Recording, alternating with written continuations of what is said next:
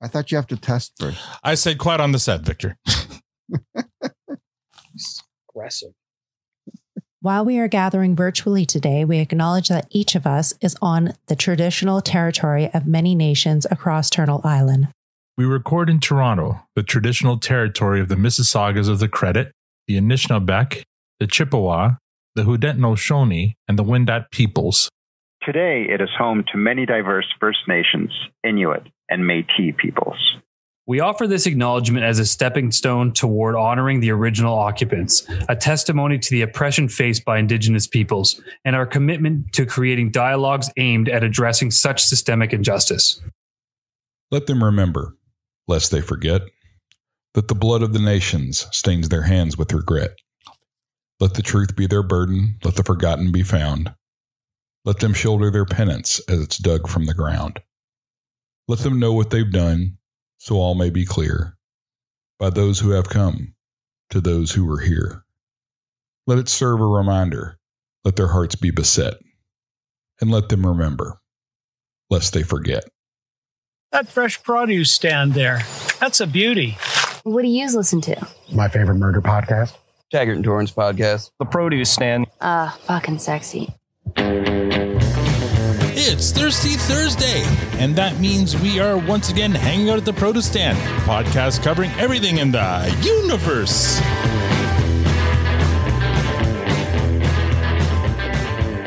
That was great. I know what you're thinking. There are many other Letterkenny podcasts out there, but this one is here to listen today. I'm Al, your host, and joining me in the room, as always, is the lovely Tanya. And online, we have Squirrely Matt and the very extreme Victor. And joining us tonight, she is a writer, an editor, a wannabe comedian, an ambassador for the strange, a strong and proud Mohawk woman who may be slightly obsessed with Mark Forward. Please join me in making some noise for Kassie. Wondrous. Oh, my God. Oh, my god! Oh my god! Wait, wait, wait, wait, wait, wait, wait, wait! Oh my god! Oh my god! Oh my god! I regret nothing. Welcome back to the Produce Stand, Kassie. Segol, uh, Kassie Nyonkietz. Hello, my name is Kassie. Uh, Ganyan Gaha Niwa Gohontoado. I'm from the Mohawk Nation. Wakan Nyadun. I am Turtle Clan. Nyawe for having me. Thank you for having me today. Very cool. Thank you for joining us, uh, uh, Nyawe. Uh, I'm, we're just going to get started. I mean, you're not new to us, so we're going to get started right now. Here we go. How are you now? Uh, tonight's lineup is going to be Matt, Al, Victor, Tanya, and our, and our guest Kassie is going to have the last word. Oh, Tanya needs a pen here, so uh, here we go. Matt, how have you been? Oh man, it's been a week. It's been uh, a good week. A good week. Yeah, we had Father's Day on the weekend. Yeah, that's correct. Are right? you asking, or are you are you making a statement? Yeah, it was. It's, it's been a long week. Um, so happy late Father's Day to all the gentlemen out there who are fatherly figures to the children of the world. Uh, it was a good time. We were up up in Collingwood, had a great weekend. You you, then, you had like lobster and stuff out oh, there. I yeah, saw the pictures. That, that wasn't Father's Day. That was a friend of ours' birthday. We did a full lobster feast, well, seafood feast. We had lobster, crab, mussels, scallops, uh, shrimp, smoked fish that was caught that morning, and mm-hmm. and uh, picanha steak. Oh, nice! surf and surf, right? What's it was picanha? fantastic. Oh my god, it's it's amazing. It's a rel- I think all in relatively cheap cut of meat, but it's it's delicious. A lot of Hmm. very popular in Brazilian, uh, like you know, like Brazilian steakhouses. You'll often find that. Um, that's amazing. Just basically a beef cap. Um, but yeah, then the week has been fucking busy. Um, Monday night we rolled out one of my big projects, which has been sitting forever at work, and finally rolled it out. But I I had to join the technology team in the rollout late at night, which I'm learning this. I didn't know. I, I don't. Does everyone know this? That technology works all through the night. I didn't know this. True. Yeah, Yeah, I didn't- True. I was not aware of it. especially this. if So you're we- rolling uh, uh, something an update to a system. You don't want to Yeah. you don't want to release that when it's like peak uh, hours when people are hitting the website. Well, exactly. And I mean, I kind of knew that, but Mhm. not to the degree. So I joined them. and like, this is my project. I'm gonna, I'm gonna tough it out. And we got online around 11 o'clock at night, and we finished at 4 a.m. So Ooh. that was a fun night. But we rolled, we rolled it out successfully. Uh, it's, it's a customer impact um, for callbacks in our system, and I'm quite happy with how it's gone and is going. So it's a big improvement to our customer experience. So I'm very proud of this one Amazing. that it rolled out. Congratulations. And then yeah, and then the other thing, I mean, I had to I had to break up a dog fight this week. That was Oh. fun. Moose uh and, and and all fairness, Moose is an angel. okay. He uh he but he's a big guy, right? Yeah. So he's a big guy. he's a big guy. You met him. You Mhm. met him. But he will never start it. And I'm and it really made me feel good after because all my other dog park friends and everyone immediately said, Oh yeah, Moose put Molly was the other dog's name. Moose put Molly in her place. Mhm. So they were doing a little scuffle over, or Moose had her ball, I guess, and then she tried to take it and got a little feisty. And Moose kind of he's like backed off for a minute, and then finally like had enough, and he's like "fuck you" and just pounced on her and had her around the throat, pinned her to the ground. And the, what upset me, Matt, is that he wouldn't, uh, he didn't back off. Like he wasn't like th- there was no blood drawn or anything Right. So he was more like just Asserting his uh, dominance. asserting his dominance. Yeah. Did he ever? Like that was the first time I've seen the Cane Corso in him really come out, and everyone was like, "Holy shit!" Wow. But what, what was the other dog again? Did you mention what the other dog was? Uh, I think it, I want to say it was like a Was that It's a like a gold- Chihuahua? no, no, no. It was like a golden lab or something. okay. that. So not a t- Um, small dog, no, but yeah. not small, but not. I mean, probably half his weight. Mm. But this one, hey, again, she picked the fight. Yeah. Even the owner's like, so sorry about that. I'm like, yeah, it happens, but your dog got her ass kicked. Wow. Um, so uh, that was that was fun. It worked me up a little bit. Um, just having to jump in there and pull him back. You never like to see that, and yeah.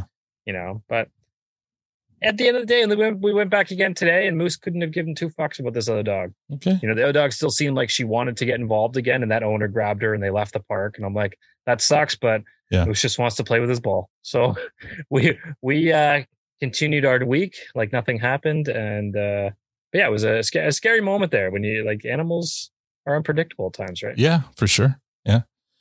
Okay, great. Uh, my turn. Um, yeah, Father's Day. For, first of all, Trace's poem. Uh, Trace, and I'm, I'm guessing Liz probably helped. Damn it, I miss saying that one. Wow, amazing! Yeah. And and Kassie, I, I hear that you you got to hear it before to, uh, today. So um, yeah, it was absolutely beautiful. Yeah. Trace, thank you so much. once again, like he, he keeps on they they keep on knocking it out of the park. So Mhm. and we pre I don't even ask for it. Like we were waiting for a limerick and we got that beauty. So thank you, Trace. Beautiful. Uh, yeah, Father's Day was you know this weekend. Uh, we had a great time. Uh, but I mean, uh, we had a family barbecue as well at my parents' house to celebrate three birthdays because my mom, my mom, my brother on the same day, and I'm the day after. So we we just put it all together and Qu- and Quick so- question on that. Did you guys have Portuguese food? Of course, yeah, we barbecue. I, I like- barbecue.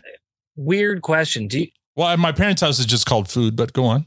no, but you know what I mean, though. Like, uh, so here's, and I quickly say, so my a friend of mine who's Portuguese, Mhm. and actually, quick story. When Al came to my house, he didn't know the neighborhood he was in, and he he sniffed the air and Yeah, said, I did. "Are there Portuguese around here?" And I said, uh, "Quite a few." How do you know that? He's like, "It smells like sardines."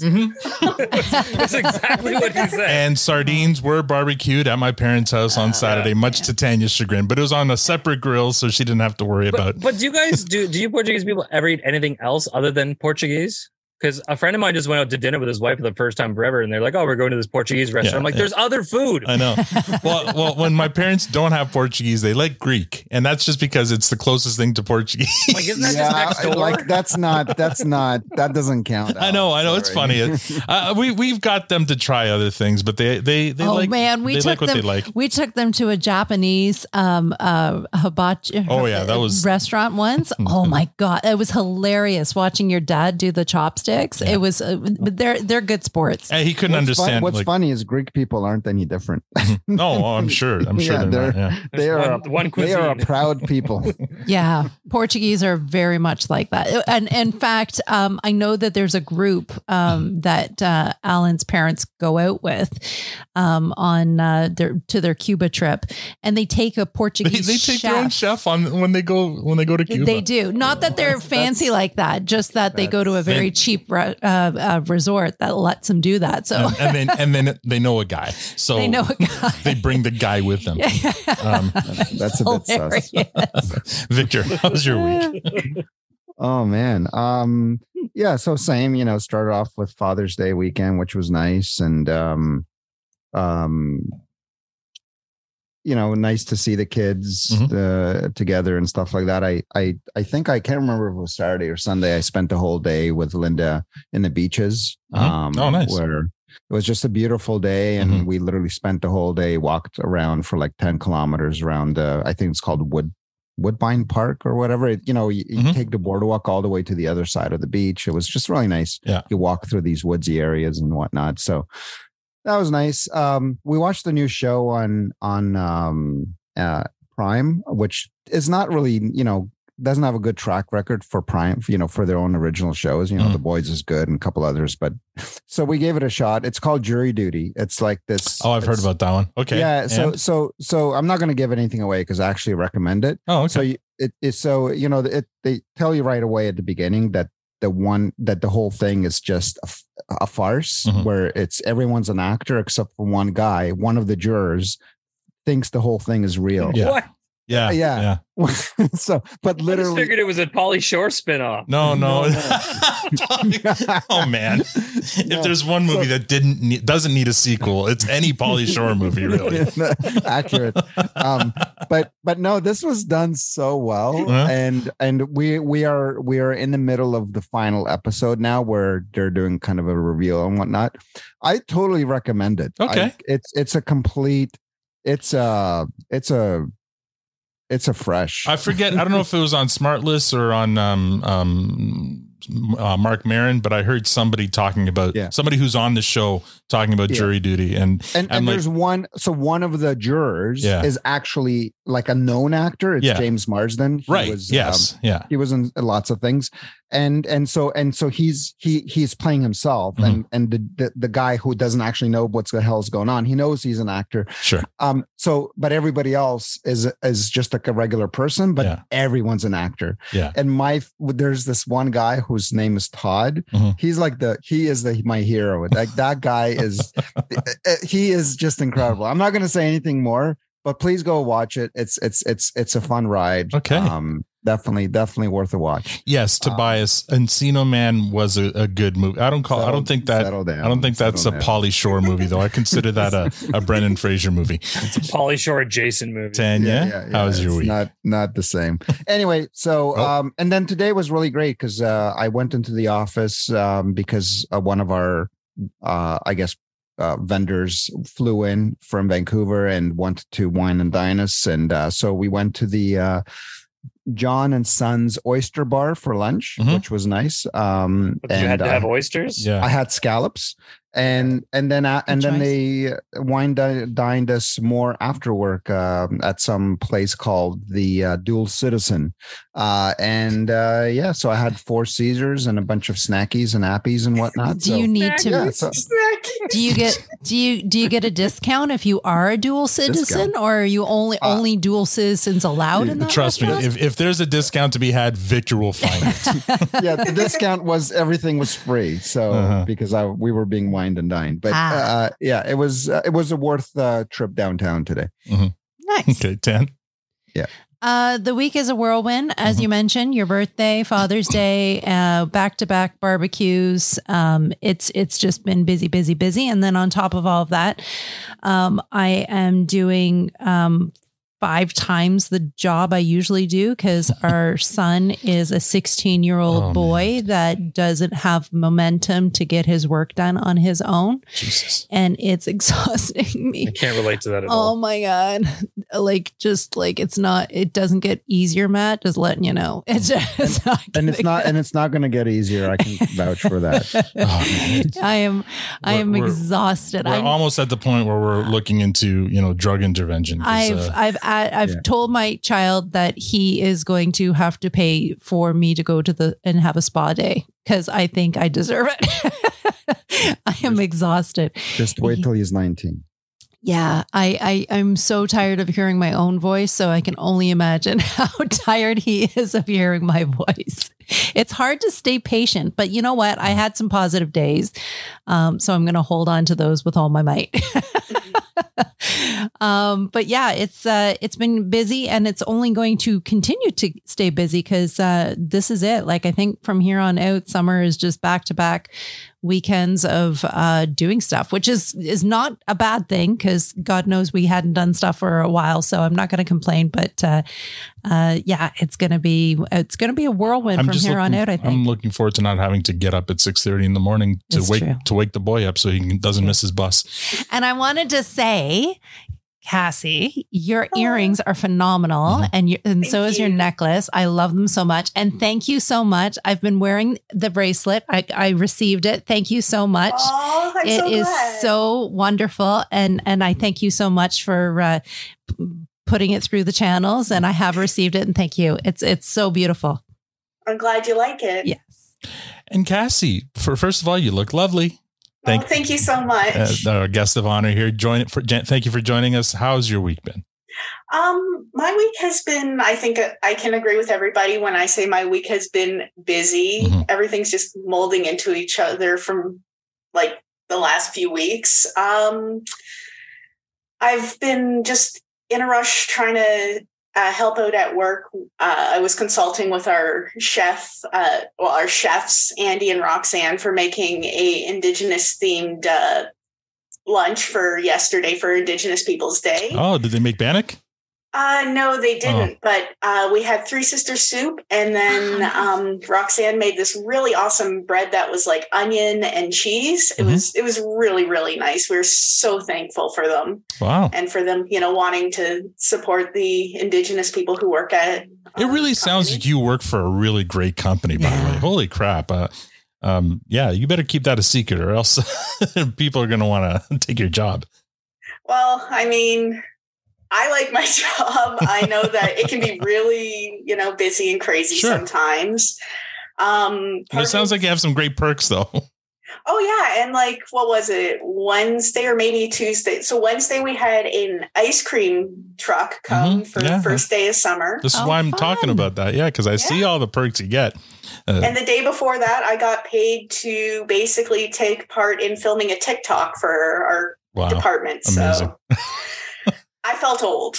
I felt so old. Um, but yeah, other than that, uh, I've just been marathoning through a new show that I picked up. Um, it's called Vollies. It's done by Canadian Content Studios and can be found on Five TV. Mhm. Um, definitely, it's a fantastic, very short sitcom. Like each episode's between nine to eleven minutes. Is that the one with Jonathan Torrens? Yeah. Okay, it's yeah, got, I, I've, I've heard of it, but I haven't. Uh, I didn't know it was one of those five shorts, though. So I'm gonna have to see if I can get it. I don't know if I can access it.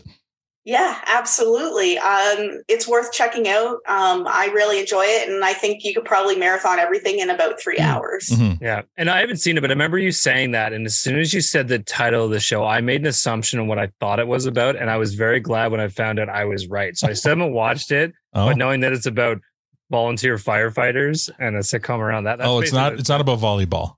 No, No, it's no, vol- no. volunteer firefighters down east in like I Yeah. think Truro. Yeah. So what I Oh. knew was I knew Torrens was involved and I heard Yeah. vollies. I'm like, it's got to be volunteer firefighters. Ah. Yeah. There's just- a whole weird culture around that around vollies. oh yes, and they just wrapped on season three like a couple weeks ago. So Yeah, looking forward to that. That's amazing. Very cool. Uh, so, I mean, before we get started, we should probably, uh, you know, hear from our sponsor. I'm going to play this one from uh, International Ag Hall in case people missed that one because it was a lot of fun. Here's our buddy uh, Melbourne Jack. G'day, it's Melbourne Jack. If you know anything about Melbourne, they're known for two things world class sport and coffee. We love the stuff, live and breathe it. So if you turn around and serve me a lackluster latte, I think it'll be gone. Because I'm not here to fuck spiders. But diabolical coffee, that's worth a squiz. For devilishly good coffee and diabolically grouse swag. There's a roast for all Melburnians, no matter how you bloody well take it. They've got the lot. Whole bean, coarse, standard grind. They've even got those bloody little pods. So if you're a swagman waiting for your billy to boil, or just a punter, they've got you sorted. So go take a sticky beak at Diabolical Coffee and make sure to use the discount code Produce Stand for 20% off the lot. So you can keep those pineapples in your skyrocket. Ta Eric, you ripper bloke, and cheers to Diabolical Coffee for your support. Fucking brilliant, man. Thank you, Diabolical Coffee, Eric and Jack, uh, for that uh, that great Diabolical Coffee. And, and actually, really quickly before you continue, I because I, know I'm going to forget because I'm terrible at this. I'm actually joining Jack and the Greendale Human Oh, yeah. Podcasters uh, this Saturday morning to do an episode with them on Community. So I'm looking very forward to that. Fun. I owe, I owe Jack a response. I, I I I wonder if they've run out of episodes for me. I haven't gotten Uh, back to them. I feel I like don't a know. bad But friend. and this time I, I'm shifting my so I'm joining them at like 6 a.m. my time. Have you shared uh, uh, with Eric his new diabolical um, Australian ad? no, I haven't. I'll have to send it to him so he can hear it. And speaking of support, welcome to not so new t- Twitter followers. Uh, first, we have this. Uh, hold, hold on, where's my? Oh, here we go. Uh, this old AUDHD uh, biatch from Arizona, the tank from the USA, uh, Zob Romby from Arkansas, Hockey Law Dog from Massachusetts, uh, Brandon J. L. Smith, Country Boy 31, Jordan Campbell from Paul, Idaho. There's a Paul, Idaho. Uh, Carl Osato from Winnipeg, Michael Schmidt from Hendersonville, North Carolina, Old Guy Cliches from Massachusetts, Jerome Williams, Cocaine Tacos from uh, London, Ontario, Jeff Morris, uh, Greg Miller from R- Ray- Raeford, North Carolina, Rick from Summerville, South Carolina, the Sith List from a podcast from a galaxy far, far away, Jay Devermore. Or JD Evermore, uh, Joshua Michael, Zonos, Aaron Lovitz from Tallahassee, Alex Spinks, Mike Moose from Seaham, uh, Norris from Oshawa, Aaron Kuiper, um, I don't know, uh, Chris Marl, Shaggy of CBW Radio uh, Ohio, Troy Singleton, Chantel Gravel from Sudbury, YZ Rider 1569 from Erie, Pennsylvania, uh, Adam, probably YZ since he's in Pennsylvania, uh, Adam, Mike Kelman, Noah Boyd, Scott Davidson from Manchester, Sixes from Fire Nation, D Howell, MM, Tiffany, Joe Louis uh, Novarola, uh, Alex Melendrez, uh, Ray McCurdy from Texas, Kevin L. Anderson, B.A. Downey uh, South, from South Carolina, Dan from Detroit, Harvey Velasquez from uh, Florida, Matt Smith from New York, Brent, Brett Sullivan, Smirk from Toronto, Pariah Carey from Toronto, and Rusty Robert. Thank you for following and hopefully for listening. Previously on Letterkenny. I'm so sorry that Pariah Carey can't be my like roller derby name now. Like, well, I mean, why not? Maybe you can borrow it. Last week we had our first international Ag All Social, and it was a solid turnout with our friends from across the pond. This week we celebrate National Indigenous Peoples Day with our friend Kassie. So let's get going here. Well, don't bore us. Get to the chorus. Kassie, let's talk about not it, internet or no, it's National um, Indigenous Peoples Day in Canada. That was yesterday, so we're, we're a day late, but uh, you know, never too late to celebrate this. Uh, you know, you came to me a few weeks ago now and said you'd really like to do something special for this day, uh, and I, I thought it was a great idea because I mean, if if anything, the universe represents the indigenous properly. So, oh yes. so let's talk about this. Uh, I mean, you know, take us through what uh, what you had, what you did here. Um, well, before I get into it and started, I do want to just put a little lighthearted disclaimer. Um, just for our listeners uh, who may not know me as well as the community does here. Um, I'm a member of the Mohawk Nation of the Bay of Quinte, so the reservation of uh, Tyendinaga. I'm working on getting my Indian uh, status and reconnecting. I am eligible um, to do so my father um, he found out that he was indigenous back when I was a young child um, and was not taught tradition, language, or even that he was indigenous until much later. Hmm. Um, his parents did so to try to protect him, my aunt, and my uncle from the threat of residential schools, um, something that would have happened uh, to them had they um, identified as indigenous at the time of their childhood. Right. So I'm sort of a generational effect of that. Um, and my reconnection is a generational effect of that. I grew up off uh, res and without much connection to my heritage. Um, so, like I said, I'm working on reconnecting and I'm learning my language, um, the Mohawk language and the traditions. Um, so I just want to make it very, you know, just clear that um, I do not claim to speak for all Indigenous people, um, as we're not a, a, monolith. We're all very different and unique, even mm-hmm. though we do share certain things. Um, but I'm happy to share my perspective and use it to reflect on Letterkenny and Shoresy, Keeso, and Horn's work, and just to help have a discussion uh, that's certainly worth having because um, you know, we have our indigenous characters, we have our indigenous actors, and the people who watch. Mm-hmm. And I think it's so important to just understand and know that we are still here and we are still a vibrant and live people. Well put. And yeah, I mean, absolutely. Yeah, I couldn't have said it better. And I mean, of, of anyone in our group, though, you would be the most uh, qualified to to talk about this. So we're glad that you're doing this, and Thank you. and and really, ha- I mean, you put some work into this. Uh, so I appreciate uh, the work. I've seen the work behind the scenes that you put into it. So I, I really appreciate it. So what are we uh, what are we going to listen to today? So today we're going to listen to um, some of I think the best uh, quotes that have been taken from interviews you guys have done with some of our um, I guess universe Mm-hmm. uh, family and cohorts, the indigenous actors and actresses, uh, Keilani, Dylan Cook, like just Mhm. everybody uh, that you guys spoke to, um, and allowing their words to illustrate why it's so important, why representation is so important, and it matters so much, especially now with everything that's been going on uh, sociopolitically.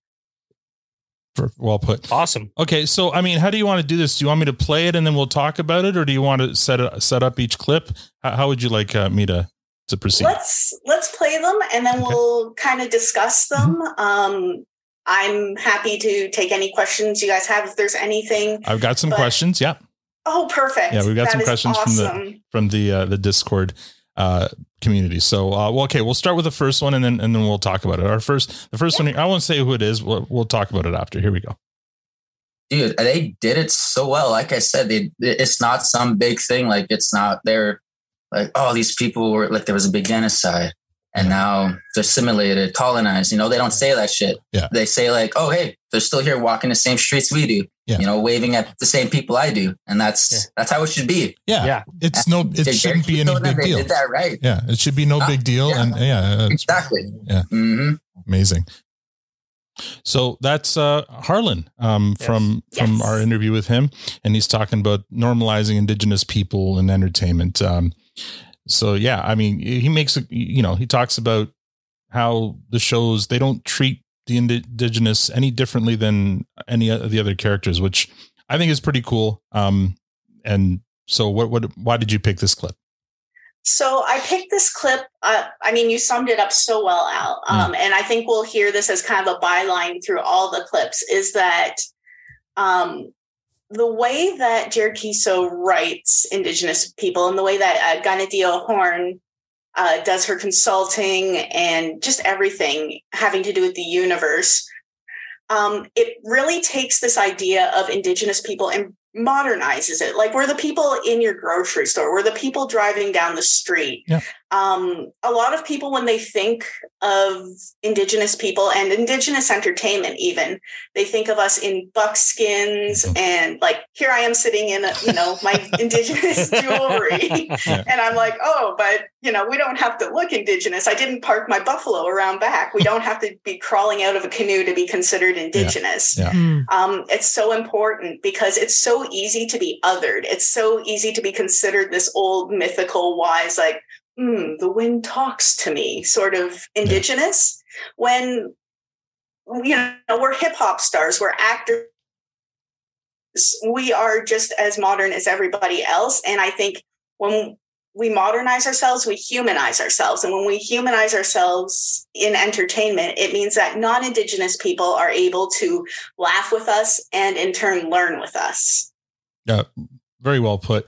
Uh, during my um, you know, work work podcast, yes, we were open. I got had the pleasure of going up to Parry Sound and and I, I interviewed uh, you know some people at the um, uh, Parry Sound Friendship Center, which is an Indigenous community center up in Parry Sound. And Parry Sound is is a small Ontario city next to uh, I forget the, the name of the reserve, but but there's a, a, a Indian uh, reservation there, uh, and there's there's a large indigenous population in that area, uh, and I love what they're doing because and and and I had this great conversation with her, uh, you know, for the podcast. But but aside from it, we talked about you know, and, and I didn't want to, I wasn't trying to equate it, but I was trying to like there's there's some parallels there. Like uh, when I grew up in in the small town where I was, there's a lot of Portuguese and, and, and Italian immigrants, and there was a lot of separation there in terms of the people who lived there and, the, and then the new immigrants who came into town.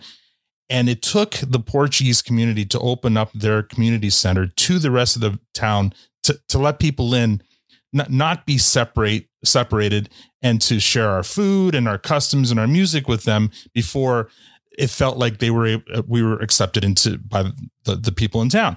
And what I saw, the parallel I saw there in Parry Sound was they were doing the same thing with the community center, where they're like, yes, every Wednesday we're we have you know uh, the drumming, so the drum circle, so anyone is welcome to come. It's not just for ind- indigenous. If you want to bring your families, come and check this out. They have all these other events, and again, it's like opening it up to everybody because I feel like you know, well, I don't feel like it's it's true.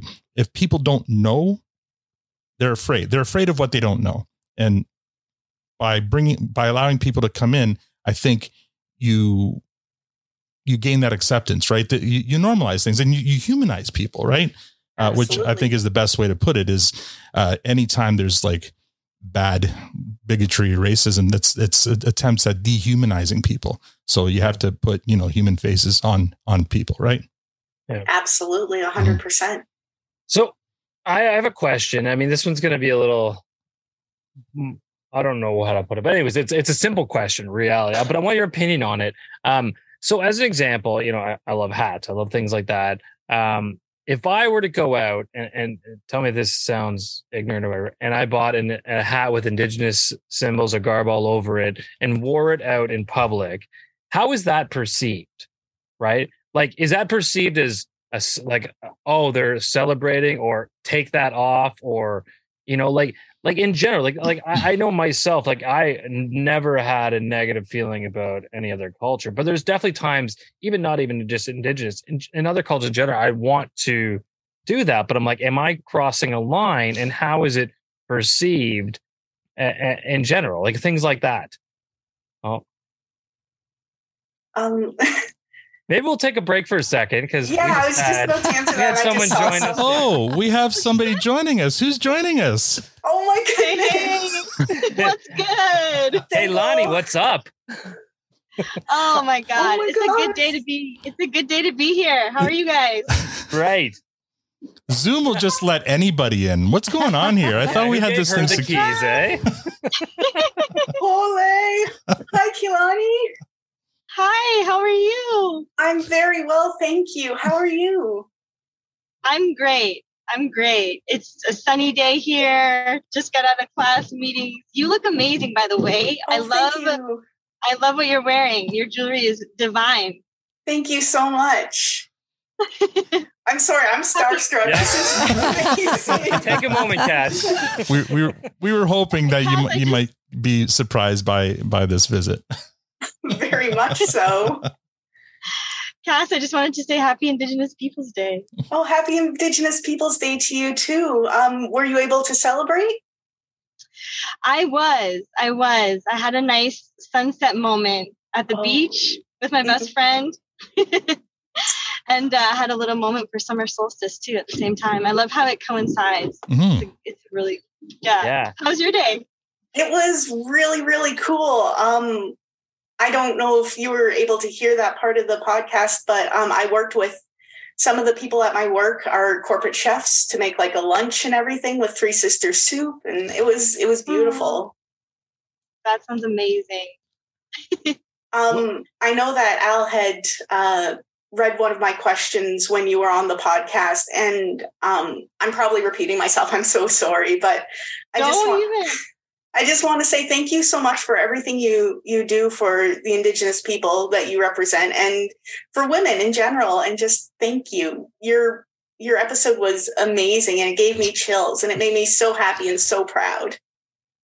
Mahalo. Mahalo Nui for saying that. I, I feel it and resonating in that with you. And also, likewise, back to you. Like, I see you sitting, standing so tall and so beautifully in your representation. And I'm, yeah, holding my hands up to you, girl.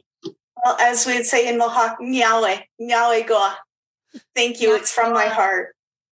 Ah, beautiful. Thanks for sharing that. Thank you. Keilani, it was awesome of you to to to pop in uh, for this uh, surprise visit. Thank you so much. Thank you. Of course. Yeah. Any chance to say hi to y'all? Miss you guys already. Oh, really? Well, okay. Well, I mean, we'll, we'll have you back next week if you want. Where are you right now? yeah, where are you? Um, I'm in Holly. I'm in Los Angeles. Oh, Yeah, you are. wow. First time back, actually, since Yeah. the whole thing. So it Yeah. feels good to be here. Yeah, does it? Okay, good. Here. Good. Yeah. Sending you love Yes. across the way. We It appreciate was it. so nice to speak to you, Keilani. You too. Well, I'll let you guys get back to it. I didn't want to interrupt too much and, and throw off the flow, but yeah, Oh. so good to touch it. Totally welcome. Thanks so much for joining us. Much love. Thank you Yahweh. so much. Thank you. See you later, Cass. Bye. Amazing. Oh my gosh. All right, take a moment, Kassie. You know that episode uh, where um, Tanis is getting everybody mic'd out? Yeah, That's yeah. exactly how I feel right now. oh my goodness. Yeah. Uh, that was a, a bit of Matt's idea, but I reached out to to Kassie to see if she she was able to join us. She's and, Kassie. Oh, Ka- Keilani. A little starstruck, Sorry. too. Yeah. I'm. Yeah.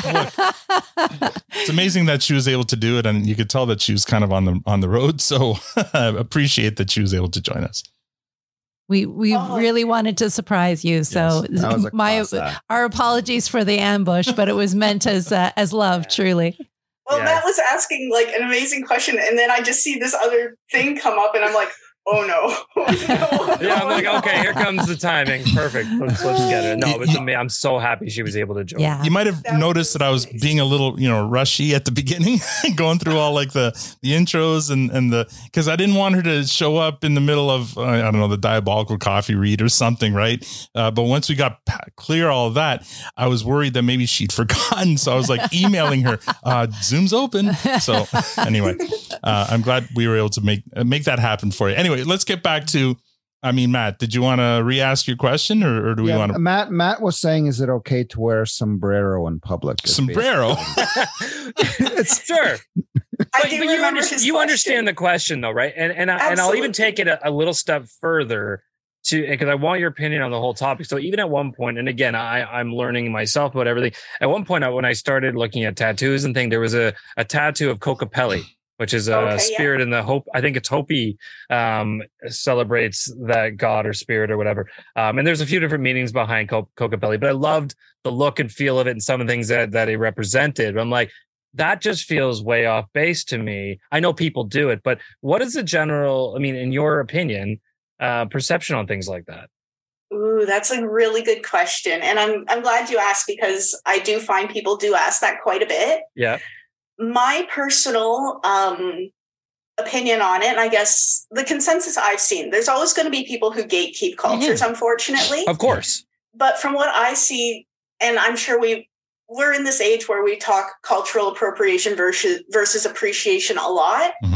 If you are going out and you are buying your your jewelry, your hats, even if you're getting a tattoo done by some, an indigenous artist, that is appreciation, and it's super important because it also, in for the most part, brings money back into communities that may not have that money and that flow. Okay. Right. Yeah. So it's actually something that I personally really um, I encourage um, any friends that I have who are interested in Indigenous jewelry, artwork, anything like that when I'm at powwows and stuff, or if Yeah. I'm on the res, I do tend to to buy them things. Yeah. And honestly, it's so welcome. You need to get yourself one of those hats that the brims beaded. That would be so deadly. Uh, well, I was I was looking at stuff online, and I was specifically looking for um, creators. Right, I didn't want like I don't want to go to the Walmart that has an indigenous symbol on. it. I'm like Yeah. that just feels stupid to me, and I think Yeah. that's what you're trying to say too. Yeah. Mhm. Like if you're just wearing it for the sake of wearing it, whatever. But if you're supporting the community Mhm. and the members of it, and and going to the source,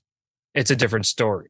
Oh, absolutely. Absolutely, yes. Though I will say, um, Walmart, believe it or not, for the global conglomeration they are, they put out a um, uh, some shirts and stuff for Indigenous Peoples Day last year um, Yeah. that were actually designed by um, an artist from my reservation from Tyendinaga. His name's Corey Parkin.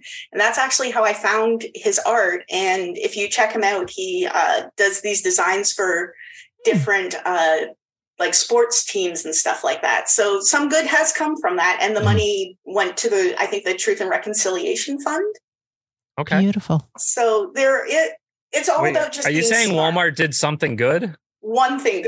Okay. I'll say two because once they hired me. Oh, okay. Amazing. Uh, that kind of covers off uh, one of the questions we did receive from our listeners, from uh, Aaron, our friend Aaron. Uh, what is the most meaningful way that non-Indigenous people can be an active ally for the Indigenous community? So, I mean, that's one of them, right? You know, support uh, Indigenous creators of all kinds, not just of clothing and jewelry, but even of the arts. So, I mean, we we we watch their TV shows and their movies and listen to their stories, right? Absolutely. Mm-hmm. And honestly, doing exactly what this podcast is doing today and elevating our voices, um, especially in times where it's it's hard. Yeah.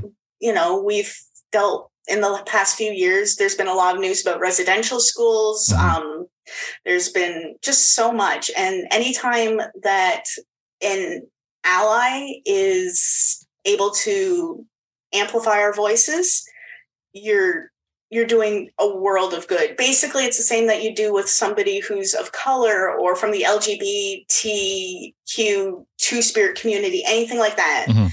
Um, elevating our voices and uh, giving us a safe space to speak our truth is so huge. hmm Agreed. Let's uh let, let's listen to the next uh, clip you have here. Um, um, this one was a fun one. How, how much do they consult you and um and kind of to you and uh and Brad? Yeah, like a ton. Uh, you know, anything that kind of touches on what like native issues or how we would want to say things or pretty much anything, they come right, you know, kind of right up to us. And like most of the time, they'll, they'll ask us all, or they'll, they'll ask you. You know, Mhm. I I have absolutely no problem with with sharing that too, and just easing that whole Yeah. that whole issue. the show seems to get a lot of praise for getting those things right. And now I, I, they they have Tiio uh, consulting on the new Shorzy show. So if you- Yeah. so I guess uh, they they're listening, and so they're, that's why they're doing it right because they've got those diverse opinions and the, those diverse views on on the, the cast, and they're actually listening to them, right? Yeah, that means a lot. And you know, and it really does just make things a, a lot funnier and just like stick to the heart of you know what what's good and good spirited. I would I would say you know what I mean. Yeah, yeah. And uh, I I, I think it's really great because they're they're just awesome guys. You know, like especially when it comes to language and, and shit. Like Tiio's Mohawk, me and Brad are Ojibwe, right? So you know they they make sure that they let us kind of do our thing and. uh you know, our lines are actually Ojibwe, and you know, Tiio's lines are are Mohawk. So I thought that's a that was a really special thing with the like Skoden thing. Like they wanted to make sure that what we were saying or things that actually come from our community, things slangs that we actually use, mm-hmm. and you know that that was something that was like collectively all three of our communities to like say. It's a common phrase. Yeah. So like that was you Skoden, Studis, you know what I mean? Mm-hmm. I thought that was really cool that they did that as well. You know, there and just a lot it's a lot of it's little things, but a lot of those little things really fucking Mm-hmm. add up. Sure. And mean you know you know what I'm saying? Yeah. It ju- like like stuff like that. And they kind of just let us be creative Mm-hmm. with that.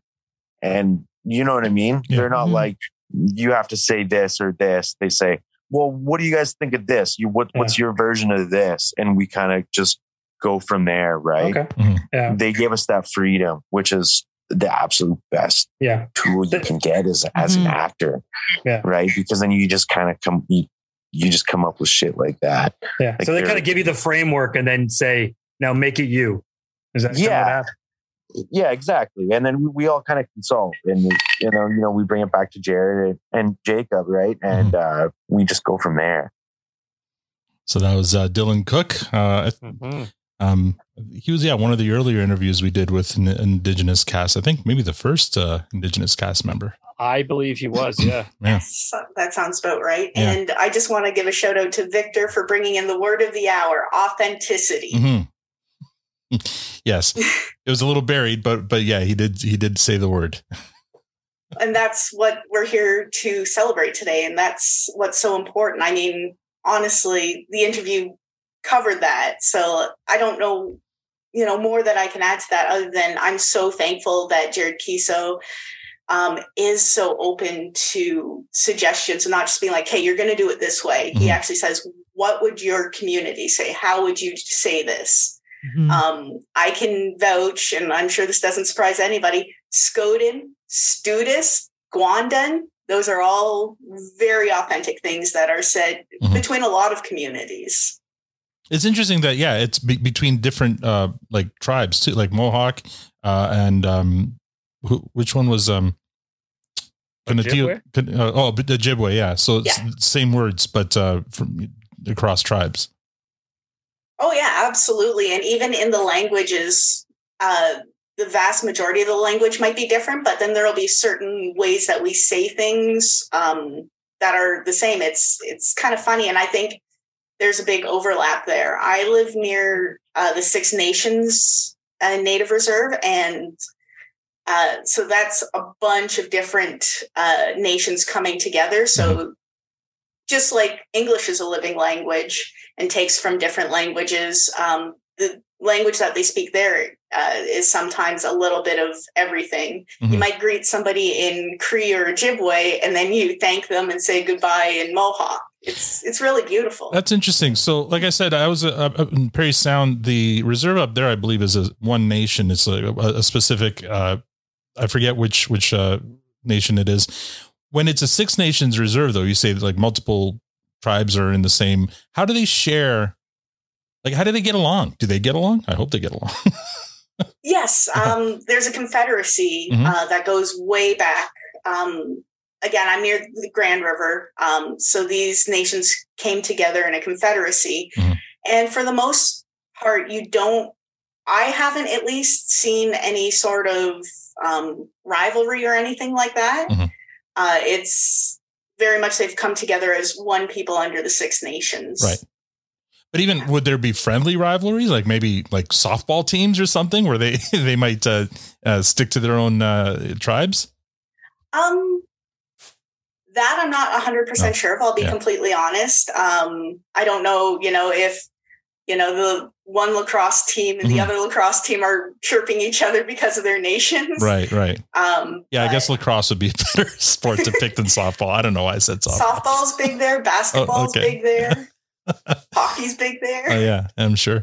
Awesome. Okay, well let's uh, listen to the next clip here. Uh, All this right, one's sounds from. Uh, great. we just heard from this person.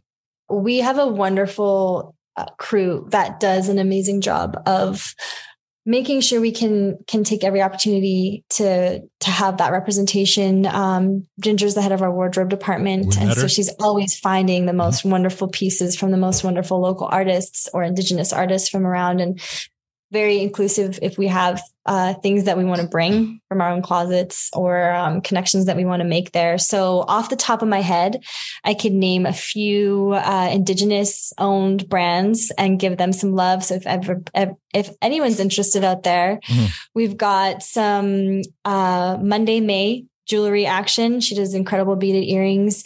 Section 35 is my guy Justin, uh, a clothing line that was actually just in the Met Museum. Oh, wow. And um passage beading. We have, oh my gosh, I need to like look this up right now real quick while we're here. Well, yeah. wh- While you're looking at it up, if if our other uh, co-host Victor were here, he would ask you about the turtle. And and want to know what the significance is of the turtle. So do you have? Yeah, he made sure to to add that to the roster of questions. Oh my gosh, absolutely. Mm. So that was a beaded ring. That's kind of Meeg's signature ring. Okay. And I was so stoked when Ginger showed me that piece because there, it's, I'm sure all of you who, who watch the show have, have seen it uh, make an appearance, but it's this, it's like this beautiful large beaded ring that's got a turtle on it. And the significance of the turtle in indigenous culture is, uh, it's huge. It is a representation of Turtle Island, which I'm not sure if you folks or anyone out there has heard. Um, that that's kind of the original name of of this continent Yeah. it relates to a story a creation story of this of this earth and how it came to be here um so it's got you can look it up uh turtle island the creation story i believe it's an anishinaabe story of how sky woman falls from the sky and it's at a time when the earth is just water. And so um they are falling falling falling. And then i think there's like four i'm gonna hopefully i'm gonna get the story right but there's four animals. There's a muskrat uh, a turtle. There's two more that are that are like water animals. And she gets saved by sitting on turtle's back. And the way that she's able to to kind of bring more life is if anyone is able to swim down to the bottom of the water and come up with some earth. Because mm-hmm. she's sky woman she's a woman she can make life so she could breathe life into the earth and create earth. So they each try to go swimming down as deep as they can.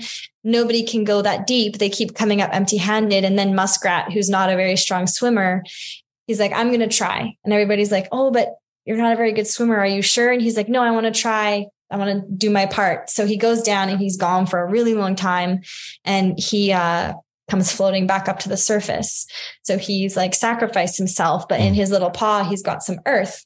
And so Sky Woman takes the earth and she puts it on Turtle's back and breathes life into it. And then Turtle's back becomes the earth that we're on right now. Because she's Sky Woman, she honors Muskrat for his sacrifice and breathes life back into him as well. So it's just this really beautiful creation story Mhm. um, that comes from indigenous roots and and shows to me uh, just kind of like sacrifice, reciprocity, respect, and like symbolizes our creation together. I love that she shared that story. Mm-hmm. Oh, absolutely. It gives me chills. Mhm. And I mean, I love that acting and entertainment is a hundred percent, you know, storytelling. Um, it just, it fills my heart. And I think she makes a really good point, like with the ring specifically, um, and why it's so important that it's au- that that we have authentic uh, clothing and jewelry and the like is because our stories are interwoven. Um, when you see a character wearing, for example, a ribbon skirt, I'm not sure if we've ever seen a character in the universe wearing a ribbon skirt, but there's a story behind that. Um, her turtle ring, stuff like that, um, and it just adds that authenticity. It and it tells them that they're being seen, like that tells the indigenous viewers that they're being seen and that their stories matter. Interesting.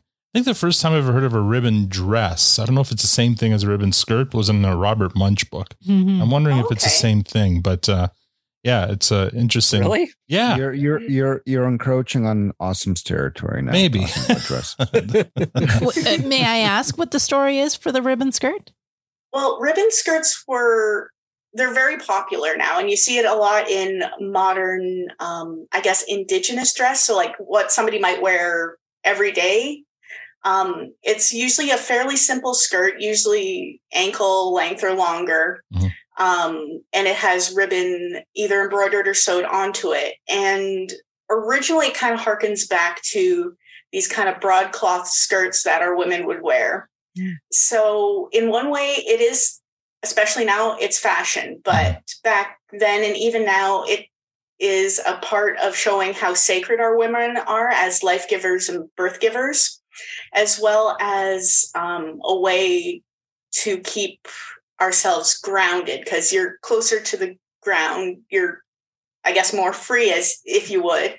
Um, I've heard tell of people at like um, different protests or even celebrations who wear ribbon skirts just so that they can be grounded and be closer to, I guess, Mother Earth or Turtle Island, as it were. Interesting.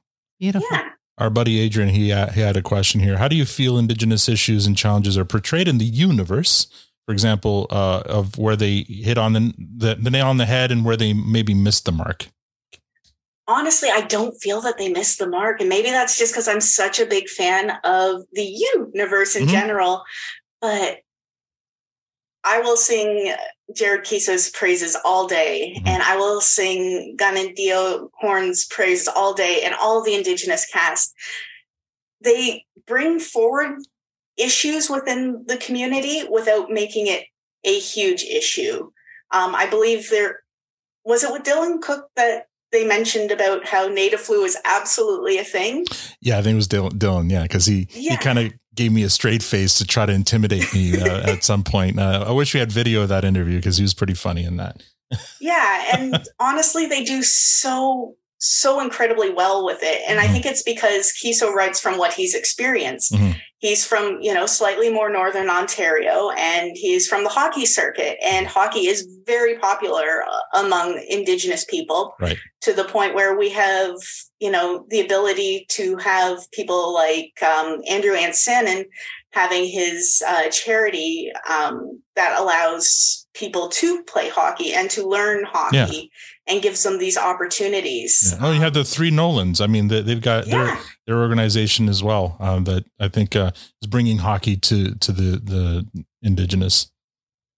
So honestly, I don't know that there's any way to improve upon it or that um, any marks have been missed. The only thing I'd love to see is more of the reservation within the universe. I'd love to see more of Tanis's world, uh, more of Axe and Slash's world, Shania's world. Right. We get a better peek of it, you know, when we get into the the Skodude uh, Mm-hmm. energy drink kind of storyline. But I'd like to see just more of that. Or maybe a spinoff. Absolutely. I would watch, you know, an anti Tanis uh, spinoff any day of the week. And I know that uh, Kaniehtiio has just started um, uh, advertise or promoting uh, a project that she's she's involved in. I think she wrote and is directing a move. Is it a movie or a show? I don't even know. I I, I uh, have you seen the? Um, you know what? I shouldn't bring it up unless I have all the details. But I uh, have seen the yeah. post for it Yeah. though, and I am just in awe of the cast. Uh, like, I is it Dylan Cook that's in it? Um, Yeah, Graham think- Greene. yeah. Uh, I believe uh, Kaniehtiio is also acting in it. Mhm. Um, Miguel Fairbrother, like it's amazing. Yeah. uh, all the people that are being brought together. I'm going to be really interested to check it out. And D- Dylan Cook uh, in his interview always talks about you know all the the. the the, the ones who paved the way and Graham Greene is a big one. I mean, he's been, I feel like he's been on Canadian television forever, right? I mean, from Yeah. from uh, corner gas to, uh, to I mean, he's I feel like we've seen him everywhere. So and but he's one of the few indigenous actors that most people could name uh, and not, you know, like that's it, like him and and who else. So uh, it's great now that we can name more, right? I think just just sheer numbers has has, has made it better. Oh, absolutely. And I'm sure we'll touch on it eventually, like further on with some of the interviews we have. Mhm. But Indigenous entertainment has really blown up. Yeah. Um, I grew up in the 90s when we had like Disney's Pocahontas, okay. And um, Mhm. like if you were a little bit older, maybe you saw the Graham Greene horror movie Clear Cut. And that was about it. And now, like, I'm a big horror movie fan, and like even Shudder, which is an app or a subscription specifically for horror movies, they have an indigenous uh, horror section. I think it's under their folk horror section, and it includes obviously Clear Cut. Uh, we've got stuff like Antlers, we, right down to a movie called uh, The Edge of the Knife, which was the first motion picture or major motion picture that was done in full like Haida or Salish uh, language, which Mhm. is amazing because we wouldn't have had this even 20 years ago. Yeah. Very true. Sorry, I'm looking something up real quick here because I feel like I may have messed missed the mark when I said Graham Greene. It isn't Graham Greene in Corner Gas. It's Lorne. What's his name? Cardinal? Lorne Cardinal. Uh, But Graham Greene is in like Red Green Show and, and a bunch of other things. So uh, anyway, but again, so if I were to name two Indigenous actors, those would be the two that I would have named before Letterkenny. Now I can name more. Um, YYZ Gord asks, uh, we tend to think the Letterkenny and Shorzy have done a relatively good job at Indigenous representation. Who else is doing it well? You've kind of started, you know, hit upon some of them already, but you know, what, what other shows should we be looking out for? Other art? Um, so there's, like I said, now there's a ton of them. If you're into horror, check out Edge of uh, the Knife. If you like comedy, uh, the CBC ran a show a while back called Mohawk Girls Okay. which is about um, modern Mohawk girls uh, growing up on the, I believe it's the Kahnawake Reserve. Mhm. And uh, one character, she's very much like me, where she was not connected to her roots. Um, her father passed away, and she found out, you know, he was from Kahnawake. So she goes there to try to reconnect, and it kind of follows her struggles with reconnecting and also how people on that reservation um, kind of deal with outsiders with you know other people coming into their community that Mhm. sort of thing Mhm. i really really like mohawk girls I was going to say, Um, it sounds kind of familiar. that yeah, story. It's, it's fantastic. Yeah. Um, reservation dogs, of Mhm. course. I cannot give enough love to Yeah. reservation So dogs. Um, Trickster was fantastic. My heart broke a little um, that we probably won't get more of that show because the, there was some issues with a producer saying she was from a nation that she maybe wasn't from. Mm. Um, but it's fantastic and comes from a fantastic line of books. And then for people who like more action or more kind of straight face stuff, like um, Longmire and Yellowstone. Um, Yellowstone's not without its issues, but for the most part, they fairly accurately portray um, both indigenous people and indigenous issues, as well as modernizing them and saying, like, "Hey, we don't live in teepees anymore." Right. Yeah. And that's a massive show. So it's good to, that I, I haven't watched it, but I, I mean, everyone I know has, has seen Yellowstone keeps on telling me you should watch it. But Yeah, and the Yeah. spin-off, um, 1923, apparently Mm-hmm. goes really deep into uh, some of the issues with like re- residential schools and that Mhm. sort of thing. Um, I haven't personally seen it, so I can't speak to that. I can only speak to. Um, Actually, my fiance was telling me about it. He's like, "You'd probably find this pretty interesting." cool. Yeah. It's amazing how much Mm. the world's changed Mhm. with everything. So, and I don't know if I've talked, I think I've talked to it in an after show. I'm not sure I've ever talked about it on the show, but I worked at a summer camp years ago and, and coming up if I have talked about this, but when I was a teenager and the entire camp um, was riddled in indigenous, Mhm. like all of our, all of our um, cabins that the kids slept in were all named after tribes.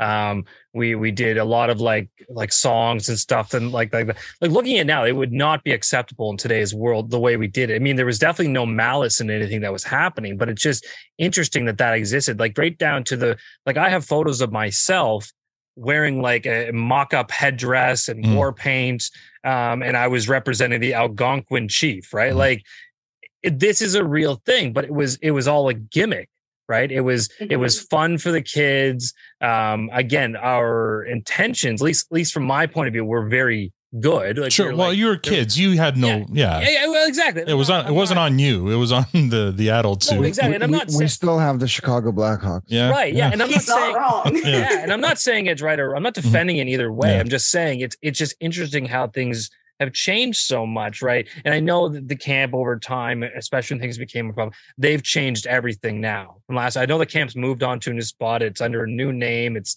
it, all the cabins have been changed. It's like they, they've done away with that because there was finally a recognize, recognition that this is not okay anymore. Mhm. no one signed off saying this is okay. Um, it's not run by indigenous people, nothing of that nature, but it was used as a gimmick to give children a fun summer. Um, but it's just, it was just looking back at that and knowing what I know now, it's like, Yeah. But I'm wondering too if they couldn't have done it a different way. If they could have taken the gimmick and turned it into an educational ex- like uh, opportunity where maybe they brought in indigenous people to help run the camps so that they can actually the They- kids could they did. learn, right? No, I know that's not what they did, but I mean like uh, I feel like there's like one or two ways it could have gone and one way would have been probably a, a more effective way. Uh, Like I don't know, what do you think, Kassie? Like would they have been able to do that? Um, that's I mean, such a I'm good I'm not saying like dress the kids up in in the the the headgear or whatever, but I mean, you know, naming the different cabins after different tribes, as long as the kids from each cabin had to learn about those tribes and Yeah. and maybe you know as an education. yeah as an educational tool, right? Where Oh, they yeah absolutely. There are definitely, and I mean, I was just watching. I think was it Dragon's Den a couple nights ago, Mhm. where uh, some First Nations people had come on, and they had like a a teepee camp sort of thing, where it was exactly that, where you Yeah. go, you you'd stay, and uh, depending on you know which package you purchased, like you'd have cooking lessons Right. and like history lessons, storytelling lessons. yeah Now, this reminds me of something very funny. Mhm. Um, and it's not going to sound funny at first, so I do apologize. okay But um, I will tie it back into Letterkenny in a way. all right We So get it. You're a Mark Ford fan. Yeah. We understand. Well, here we go. so, uh, last year around September for Truth and Reconciliation Day, a bunch of my friends uh, at work wanted to get orange t-shirts. Uh, they were all sold out on the reservation, which was fantastic to know that money was going back into the community. Mhm. But I went around town looking for other places that might be selling them, and one of the places that was selling them is Sport Chek.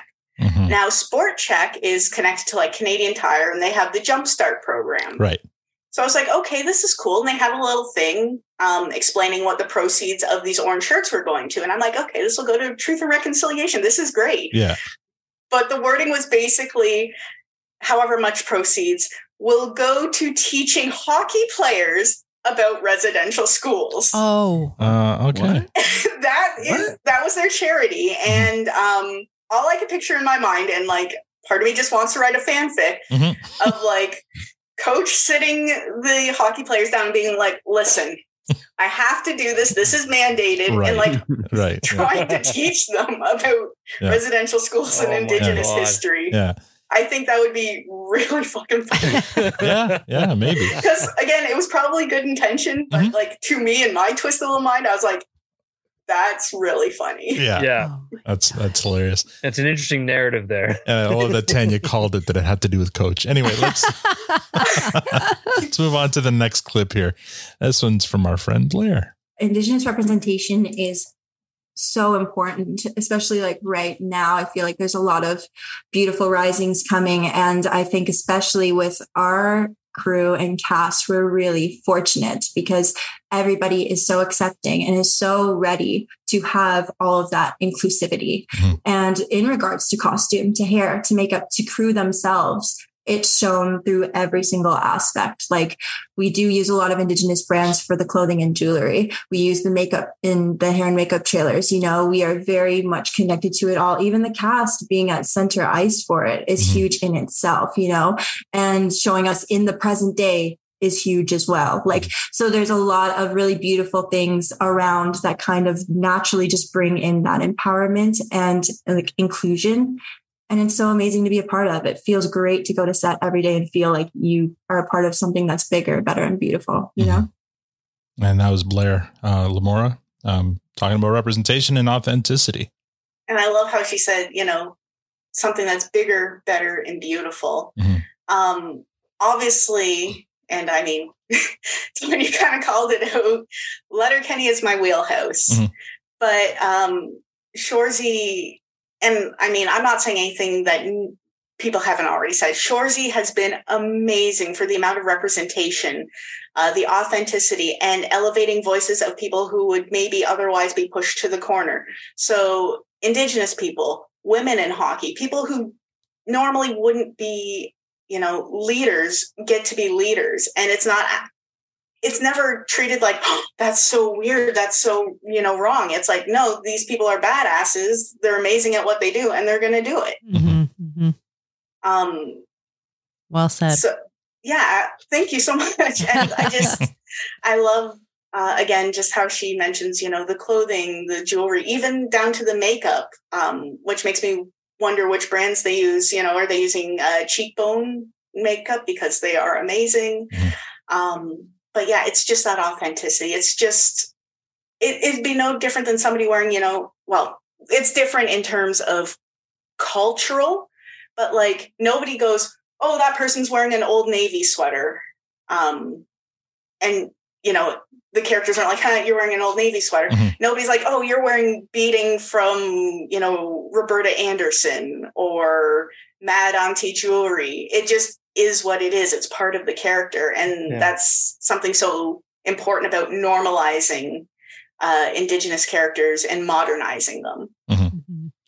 Our friend Tobias. Uh, I mean, you've you've already said you're you're only now kind of rediscovering your your your native your, your indigenous heritage. So, um, I mean, as a child, like, how, and your, how did your childhood impact your interest in de- depiction depictions of Native and First Nations persons? Like, how, how curious were you as a child about all this stuff? Like, did you were you aware of your of your roots when you were younger? So I was maybe around, I want to say six or 7 um, when we found out that uh, we were Indigenous. Okay. Basically, my father's uncle had passed away, and through the grapevine, it was found out that my dad could get his status. Um, at that point, my only real frame of reference was uh, Pocahontas Right. um i had all of this stuff and like anytime we talked about like i mentioned being native people be like well you don't look like pocahontas you don't look like this you don't look like that Yeah. um which caused some really ingrained i think imposter syndrome but my dad's interests in history and also in things like arrowhead hunting metal detecting stuff like that um, gave me something more physical to understand. Like I could hold an arrowhead and understand where it came from. I have a piece of pottery that we found all these pieces in an old uh, field by a factory, and Oh. we were able to put it back together basically.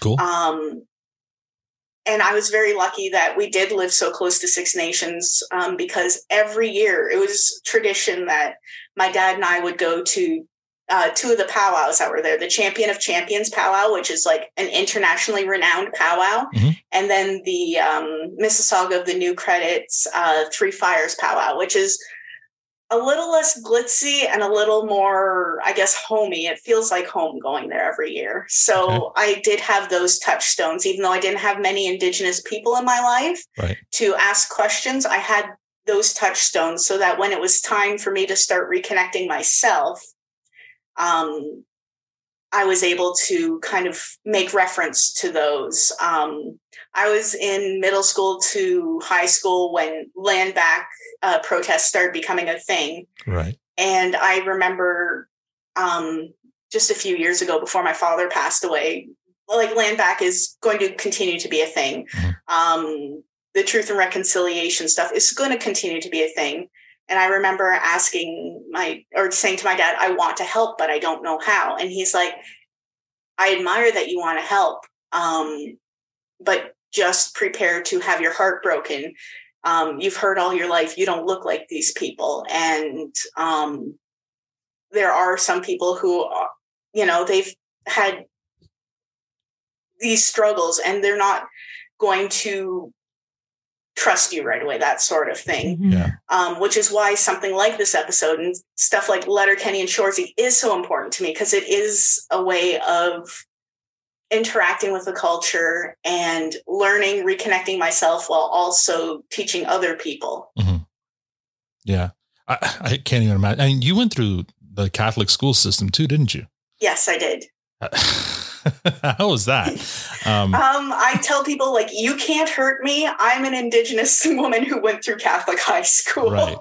Um, we had a world religions class, which again, very well intentioned. mhm, yeah. But the teacher, who wasn't well intentioned, uh, she didn't give two craps about the indigenous side of the, the curriculum mm-hmm. to the point where she said to me, because I've always been very clear and very open about being indigenous, she said, Can you or your dad come in and teach about native spirituality?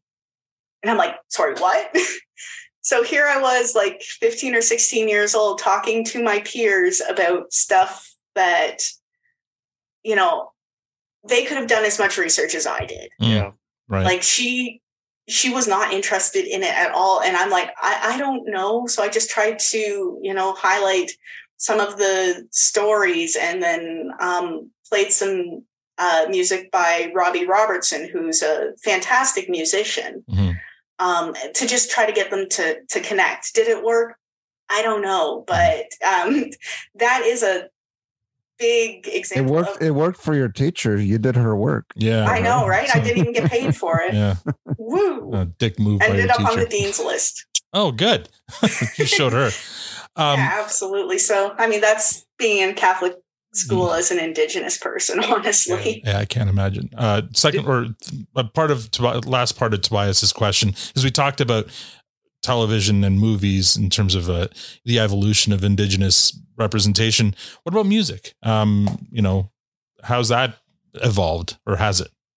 Um, it's so interesting, honestly.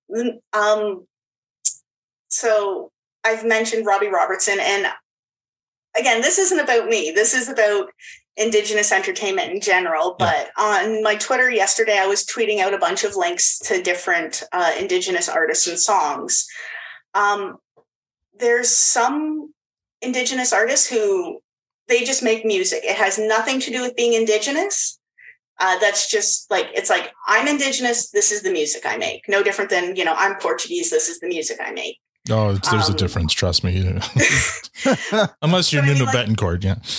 Some people aren't you know repping it. Yeah, They're yeah, just yeah. making music Mhm. because it's the music they want to make. And then there are also people who have themes uh, in it. Uh, there's a lot of indigenous hip hop, and I think you find hip hop in any sort of um, societal group where they're you know pushed to the side. You Right. see that. Marginalized. Yeah. Yeah. Yeah, marginalized. There we go. Mhm. Exactly. I could Yeah. not find that word for the Yeah. No, that's okay. That's what I'm here for. Um, and they sample a lot of like traditional songs and stuff. You'll hear, you know, the chanting and the singing in the back. Mhm. Um, and their lyrics will, you know, be talking about the resistance. They'll be talking about water issues, land back, missing and murdered Indigenous women. So it runs the gambit. Um, but some of my favorites, if you don't mind me giving some recommendations, Of course. um i again i love robbie robertson um i feel like everybody's heard his music either like his solo Mhm. work or through the band Yeah. um the band that's called the band Yeah. um i love uh jb the first woman i love snotty nose res kids the Halluci Nation who was formerly a tribe called red uh, Cody Coyote. There's so many fantastic artists out there, and I'm missing tons of them. But uh, just off the top of my head, those are some that are very listenable, and I was rocking out to all day yesterday. Very cool. And we may hear from one of them later on in in this episode. Absolutely. Matt, sorry, I think I interrupted a question you were going to ask. Uh, I just wanted to get Tobias's last part no, in no. So, I, so my question was, I mean, it's as I mentioned a couple of times, like truth and reconciliation. Very uh, simple question. Do you think it's helping? Do you think it, truth and reconciliation, truth and truth and reconciliation day that's been identified in Canada? Do you think it's just another well-intended thing, or is it making a difference? Oh, that's a very good question. Um, I feel like, unfortunately, a lot of people just see it as, you know, if their work is it, them the day off, they just see it as a day off. And I really wish people would be taking the opportunity to have that day off to go to different uh, celebrations and- ceremonies that are happening. The very first Truth and Reconciliation Day, I went to a ceremony um, with smudging and everything. Yeah. And literally I, I cried. I it was so powerful. Um, so I think in one way, it's getting our word out there. It's no different than having indigenous themes in TV shows and stuff like that. It's getting us out there. It's helping us find our allies. Yeah. The people who want to listen, they're going to listen. Mhm. The people who don't want to listen, Or not. Yeah. you you can't. You know, you can lead a horse to water, but you can't make it drink. Yeah. Yeah. Uh, Liz in the live stream is just asking, uh, what is re- Truth and Reconciliation Day? All right, I'm definitely happy to cover Should've that. le- Thank you so I much. I should have led Liz. with that one, Liz. Yeah. Sorry, I forgot that this is a Canadian Yeah. uh, podcast. So here we go. Take it away. Yeah, so Truth and Reconciliation Day is a day um, recognized by the Canadian government now. It's September 30th, which used to be Orange Shirt Day. Um, it's a day that we look at indigenous issues and we recognize the systemic racism uh, that has basically befallen our people. Um, so residential schools were a big part for people who may not be aware of residential schools. Um, children were taken from their families and taken to these schools. And basically, the idea was they were religious schools and they were meant to save the man and kill the Indian. So basically, teaching us not to be indigenous, uh, stripping us of our culture, our language, our traditions, everything. Uh, when children, a lot of children were killed and abused. Unfortunately, it's it's deeply heartbreaking. Mm-hmm. People who were able to escape or um, phased out of that school system a lot of them ended up with addictions issues uh, because they didn't know how to cope. They didn't have a community. They didn't have a language. They were basically taught to hate themselves. Um, that was just one of the issues. And we're to this day, we're still finding these mass unmarked graves of yeah. children who were abused and murdered. Um, we have issues again all across North America, and I'm sure in other places where Indigenous uh, people live, of what's called missing and murdered Indigenous women and girls. So I forget the exact stat, but it's something like Indigenous women and girls are 16% more likely to be murdered than women of other races. Um, we have a national issue, and we're trying to get a national inquiry about all these women, thousands upon thousands, who have gone missing um, across Canada and into the United States. Um, and honestly, people turn a blind eye. It's, I don't want to make a joke of it, but we're seeing in the news right now a lot of talk about these millionaires who are in a submarine, you know, who disappeared by the Titanic. Yeah. And the amount of effort and resources put into finding them. If we took even a small amount of that energy, the resources and the care into finding our women, our innocent children, and finally bringing them home. Like, I know it's a little bit soapboxy. I do apologize. No, you're not wrong. No, you're not wrong. Um, not at all. We'd probably be able to reunite a lot of people with mm-hmm. their their families, or, or be able to give closure. Um, systemic racism across Canada also includes our Indigenous men are jailed. Um, there were what were called starlight tours, where police in Manitoba would um, arrest men, take their shoes, their coats, and everything, drive them out to the middle of nowhere, and tell them to walk home, and they'd freeze to death. Um, people do believe that Canada is free of these problematic issues, and that's not the case at all. No. And what Truth and Reconciliation Day allows us to do is to recognize these issues, to try to call for a national inquiry. And at the same time, there can still be celebration, just like how there you need dark to understand light. You need sour to understand sweet. We can still celebrate that we're still here, that we have strong women and men children, creators who are willing to stand up and tell their stories. Um, so that's just a little bit about Truth and Reconciliation Day. I hope it answers because I feel like I kind of went off on a tangent and I'm so sorry. It was, it was perfect. No, I think it was perfect. That Liz says, thank you for clarifying. Uh, I'm, yeah, it's, well put. Let's let's uh, let's move on to another clip here. Uh, try to lighten the mood. Lighten the mood. Yeah. Sorry, I brought us down there. No, no, no. no. And, I, and, and I want to say though, like, no apology necessary. No apology at all. Honestly, you are such a strong, beautiful person, and and you speak so eloquently yeah. and so powerfully that your words, your feeling, your emotion, your your your heart, it does come across, and it is so powerful. And you are so powerful and mm-hmm. and never apologize for that because you you speak it so well and and it is you you truly are very powerful and uh, and I hope everybody feels that way the the same way because it's it. Thank you so much for sharing that with us. Honestly. Thank and, Ca- and and Kassie, if there's even like one person listening to this mm-hmm. that's that learned something new, mm-hmm. you, you, know that's that's a life you just touched. Yeah. Right. And and, and that, it, Oh, sorry. That's what it's all about. That, uh, that's it. That's what it's all about, right? Mm-hmm. It's about t- you know changing changing minds and touching people one person at a time, and and and that's what you know. That's the gift that you're giving us right now. Yeah. And that means the world to me. I think I think it was Keilani in one of her interviews or in her interview with you guys uh, said that again, acting is storytelling. It's Mm-hmm. getting that message out there. And I feel that that's what I'm here to do is Mm-hmm. to honor my ancestors by sharing this information. Absolutely. All right, let's hear from Dylan again.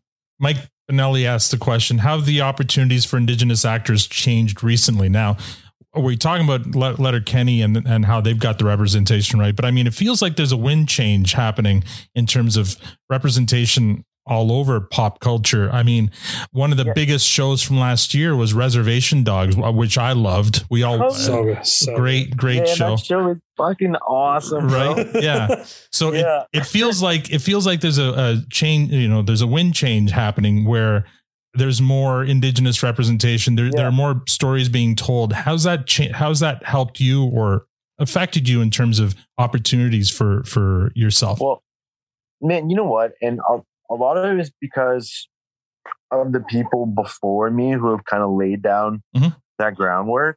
Like some, you know, like the great native actors before me, yeah and uh, the even people uh, actors who are just a little bit older than me. You know, like like Tiio, Yeah. kind of doing doing their thing. And I've seen it kind of change in I don't know in the past twenty years. Like like the only guy that I knew Mhm. before was like Adam Beach and like Right. Wes Studi, Yeah. and like you know um, a couple of couple other actors that like only like other Indigenous people would know. Mhm. You know, but then um, things kind of started changing.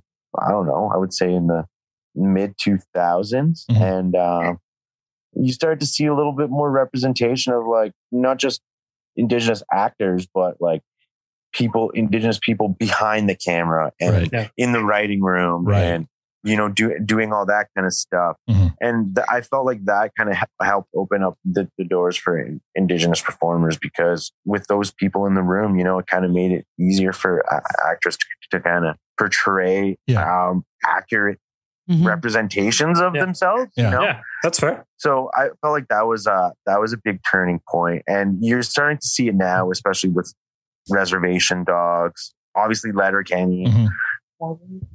Tall Boys to Men. Uh, if you guys got to check out Tall Boys to Men, okay uh, my buddy Vance from Indian Horse, he, he's doing that. He's great, and they they have uh, Indigenous writers as well, and you know, so you're really starting to see that explosion of Right. Mhm. really starting to support the arts and native people in storytelling. That's so great. the more you see that, I think the more you're going to see opportunities explode for indigenous actors in Canada and in the states. yeah Yeah.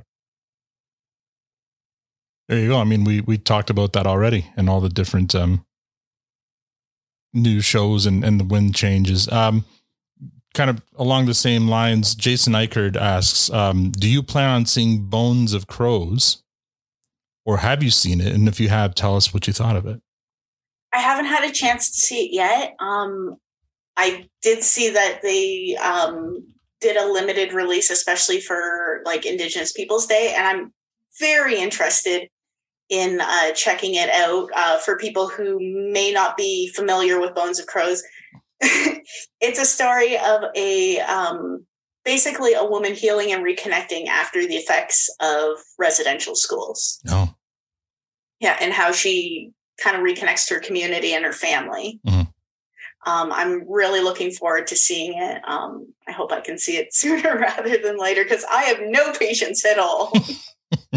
yeah I mean, it sounds like a, a heavy topic and and but a topical one like a timely one for sure. I mean when we talk about residential schools i think it's important for people to understand this isn't something in the far history. I think the last residential school closed when? 90 90 something 96 1996 Yes, that's correct. was the last school to close.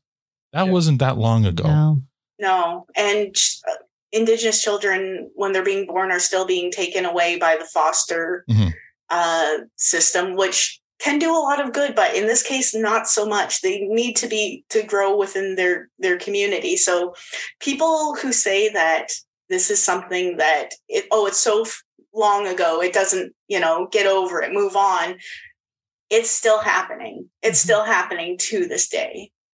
Yeah, for sure. Uh, one last one here from uh, our, our buddy Mike Benelli. Uh, when so much of culture is tied to language, uh, he's curious what effects are being undertaken to ensure the indigenous languages of Canadian First Nations people survive extinction. Ooh, that's a very, very good question. Yeah, it's almost and like he's a history teacher or something. Yeah. Oh, almost right. um, it's oh, excuse me. It's also one I'm so excited to answer Mm-hmm. um, as someone who's learning my language. So That's right. Yeah. um, within Canada, there have been efforts within different universities to have Indigenous uh, programs. So, uh, programs where Indigenous people and non Indigenous people alike can come and learn about our history. Uh, in a lot of cases, uh, language is tied to it. Um, I know, though it's not necessarily language based, uh, the University of Alberta has a program for Indigenous studies right now where you can take it for free. You Oh, yeah. I heard about this. Yeah. Uh, like if you want a certificate saying that you've completed it uh, you pay like a little bit extra but like the information's all there for free which is amazing.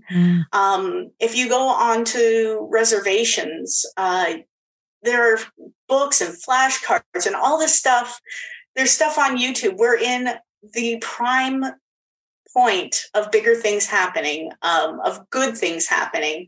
We have the internet. We have um, so many people on YouTube, TikTok, everything where you can learn these languages because I do agree that um, just like any living language, if it's not practiced, and they did try to erase all of our languages, our strongest way to resist and to fight that is to speak our languages, to teach it um, not just to our younger generations, but to our allies and our friends. I don't think it's something that we can gatekeep right now. And I'm so glad that we're finally getting to a point where it is more accessible. I just wish that Canada would provide more grants and funds to be able to have more programs um, so that these dialects can be taught and uh, that sort of thing. Because, like, I love it when I go on the reservation here and I'm driving down the road and there's a sign that says like, you know, stay off your phone, da da da. And then they have it in an indigenous language. Hmm. It it makes my heart sing. It makes me so happy to see. Yeah. And when and we when we met each other, I loved that you shared that with me because you you you were like, look at this, and you pulled out your phone and you're like, I'm learning it right now. I and you and you showed me the app and you like you you can see it, you can hear it, you can um you know learn it, and and it's and it's and it, and it's so it's so amazing that you know it's at the touch of your hands now and that anyone can can get this information right and learn Absolutely. Um, the app that Tanya's talking about is one called Speak Mohawk. It's uh, put together by Six Nations and one of the schools in this area, like one of the post secondary schools. And you literally, you know, they have different categories. You click on what you want to say, you see how it's written, and then it reads it to you. Um, and that's a big part of how I've been learning how to um, to speak my language. Though I'm still very shaky. It'll take some time, but you know, um, one of my most fond memories is the fact that when my dad was still alive, every greeting card that I wrote to him, I would sign it with um, the Mohawk words for "I love you," and I can't pronounce them. That's one of the things I do want to learn. But it was something that I could write, and like I want to keep bringing it back to representation in media, especially with Letterkenny and Shoresy and the like. Normalizing Indigenous culture means that these things are more likely to be sought after and more likely to be made available. Um, it's one of those things that it starts this chain reaction of good. Yeah. Can you can you uh, mention the, the name of that app again? Casey says her her stream froze and she wanted to know the, the app. Yeah, absolutely. It's called Speak Mohawk. um, I I don't know if uh, she has a um, if she has an Apple or an Android, um, but I found it in the App Store and it's really cool. Um, I keep like pulling up my phone like I'm going to show you, and I'm like, Hmm. this is an audio podcast. Yeah, yeah. So it's is all not right. made for great But, so check it out. Speak Mohawk is the name of the app. Yeah. Yes. Qu- Quick question. So, I mean, I Sorry, I'm choking. Sorry. Um, Don't die on us. Yeah, no, it's not not not my intent. Um, I love that you're fully in a learning stage. Mhm. I love it. I love it. I love it. What's something that along your journey so far has either and I'm and I'm looking for something more on, on the positive side, something that's caught you off guard or surprised you about about your heritage that you didn't know before, um, that you were excited about. Huh, so don't be a downer, is what you're Don't be a downer. No, no, no, no. Let, let's let's highlight some fun. Highlight something Um, awesome about your about your heritage that, that you didn't know. honestly um oh my gosh that's such a good question um some of the meanings of the dances and stuff Okay. um, that i see in powwows i go to powwows i still do to this day um, and there's always what's called an intertribal dance. So that's when anybody no matter if they know the dances or not they can come onto the the grass and do them. Okay. and learning some of the meanings of them the, the grass dance the smoke dance um, some of the storytelling dances. Um, it's really cool to have that knowledge. Like oh the dancer's moving this way because he's imitating the spirit of a wild horse that sort of thing. Like Mm. it's it's really cool. Yeah. That's amazing. Very cool. So, Yeah, so, so- you're, so you're now a dancer, or were you always a dancer? um i grew up learning tap dance and figure skating Oh, there you so- go. Okay. but I always did the intertribal dances. Uh, no matter how crazy I probably looked, um, Yeah. I hope that uh, my love for my culture shone through Yeah. my But- but I- limbs. Yeah, and that's I mean that's something I've taken from a lot of what I, I kind of know is everything t- tends to have a meaning, right? Yes. Nothing just in, nothing's just there for the sake of being there. There's some some it's drawing inspiration from something behind the scenes that you probably don't you're not aware of unless you're in it. Whereas the rest of it, if I go out there and dance, I'm just moving, whether it even looks in sync. It, it- there's no there's no intention here. It's I, I can moving attest. I've seen Matt dance. Yeah, yeah, my body goes where it There's no intention whatsoever. Yeah. And I Zero meaning. so so Kassie, when um my kids were young, um, so this is maybe going back like 15 years ago. Um, every Earth Day, um, I think people were really into it back then. Every Earth Day, people would religiously turn their lights off for an hour. And and then we would take our kids during that time to the science center because all of these amateur astronomers would bring out their telescopes because the, the the skies were actually kind of lit up or or the opposite lit up with stars as opposed to Yeah. all this all the light pollution so it was a really great time to look to you know go and see, some really cool things planets stars formations. And every year they would have indigenous people um, come out to the science center and do storytelling and do various dances. And and they wouldn't just do it they would explain the meanings behind it. And it was just wonderful like all the you know kids some kids were running around and others were just sitting on the you know outside on kind of these um like a like a they had a bit of a stage there. And and there was these indigenous performances. I thought that was just so so cool. And i, I don't know if they still do that uh every year but um uh i i that was just a wonderful kind of uh, uh experience for the for, for our kids and for us. Well that's absolutely beautiful. Yeah. And honestly, I want to say uh, to anybody who's in Ontario or you know willing to make the drive, when we have powwows, come, come learn with us, come dance with us, come celebrate with us. The best thing about powwows is it it's like having a movie or a TV show in that you get to experience so much. Um, and it's intertribal, it's accessible to anybody, and everybody's welcome you just have to you know have an open mind and open heart and you know get ready to hoka hoka I love it. that sounds like fun. Yeah. Uh, all right, let's listen to another clip here. Speaking of modern representation. Well, like I said, we've we've interviewed uh, Bradley Trudeau, Dylan Cook, we've interviewed uh, Harlan now, and a lot of the Indigenous actors on the show. And there is for sure a lot more opportunity there with uh, with shows like Reservation Dogs, with shows like like uh, Shoresy and Letterkenny, and and so many others. So there's a lot more opportunity there, which is great.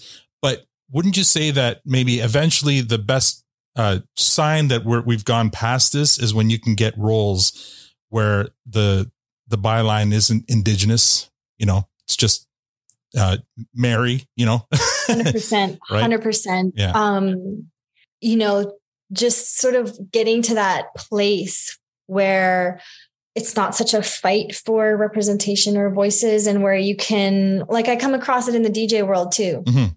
A lot of hype on, oh, she's a girl DJ or she's a female DJ, and it's like, you know, you want the industry to get to a place where that's more natural. You know, so I think with acting, um, the same thing, just being a a girl or a a person. Yeah. Just you Mhm. know, I think that will that will feel nice as well. But I- and and I do recognize, you know, the importance of representation in that same breath. So more balance. For sure.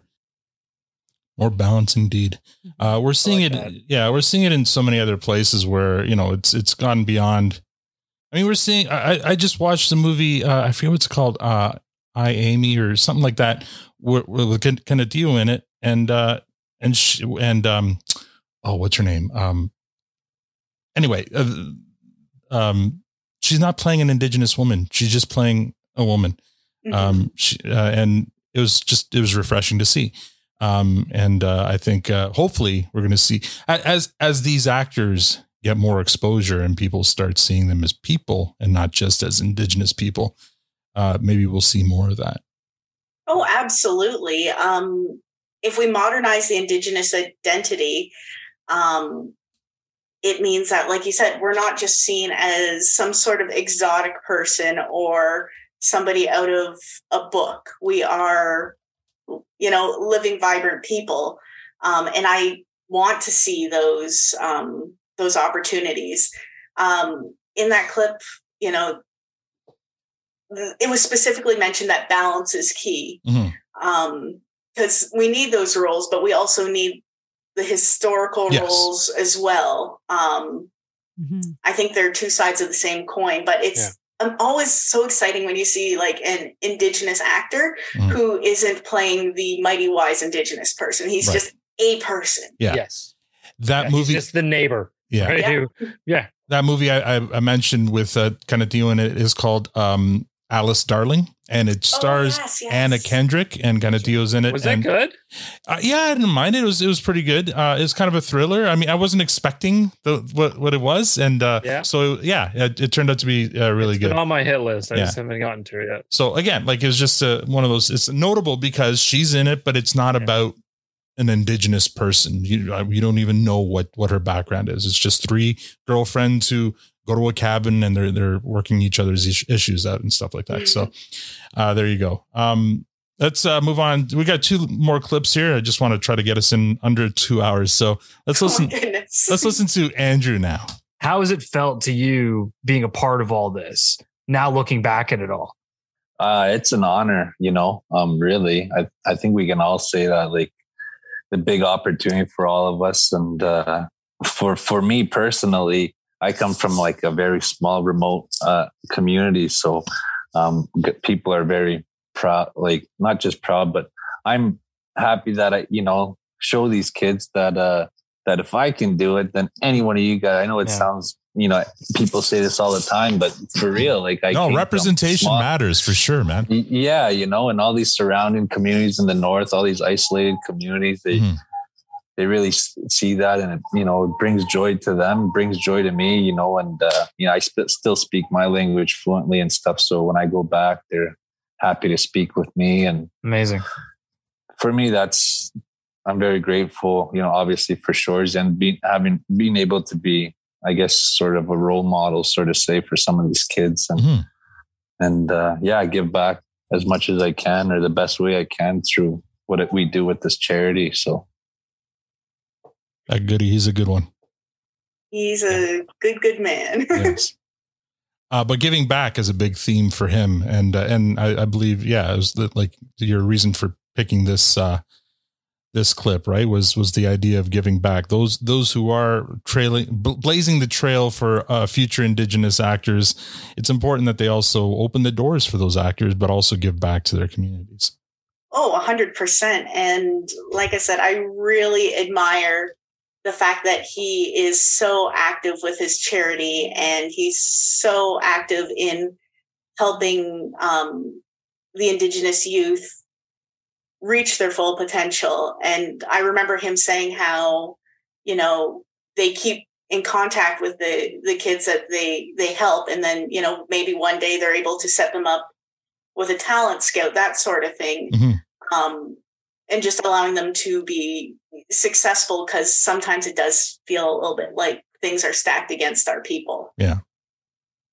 Yeah, I mean, right after Shore, uh, season two of Shoresy was shot, uh, they they were showing us videos on on his IG anyway of him and Dolo going up to what is it, northern Saskatchewan to uh, his reserve to to take, I guess, hockey equipment to them.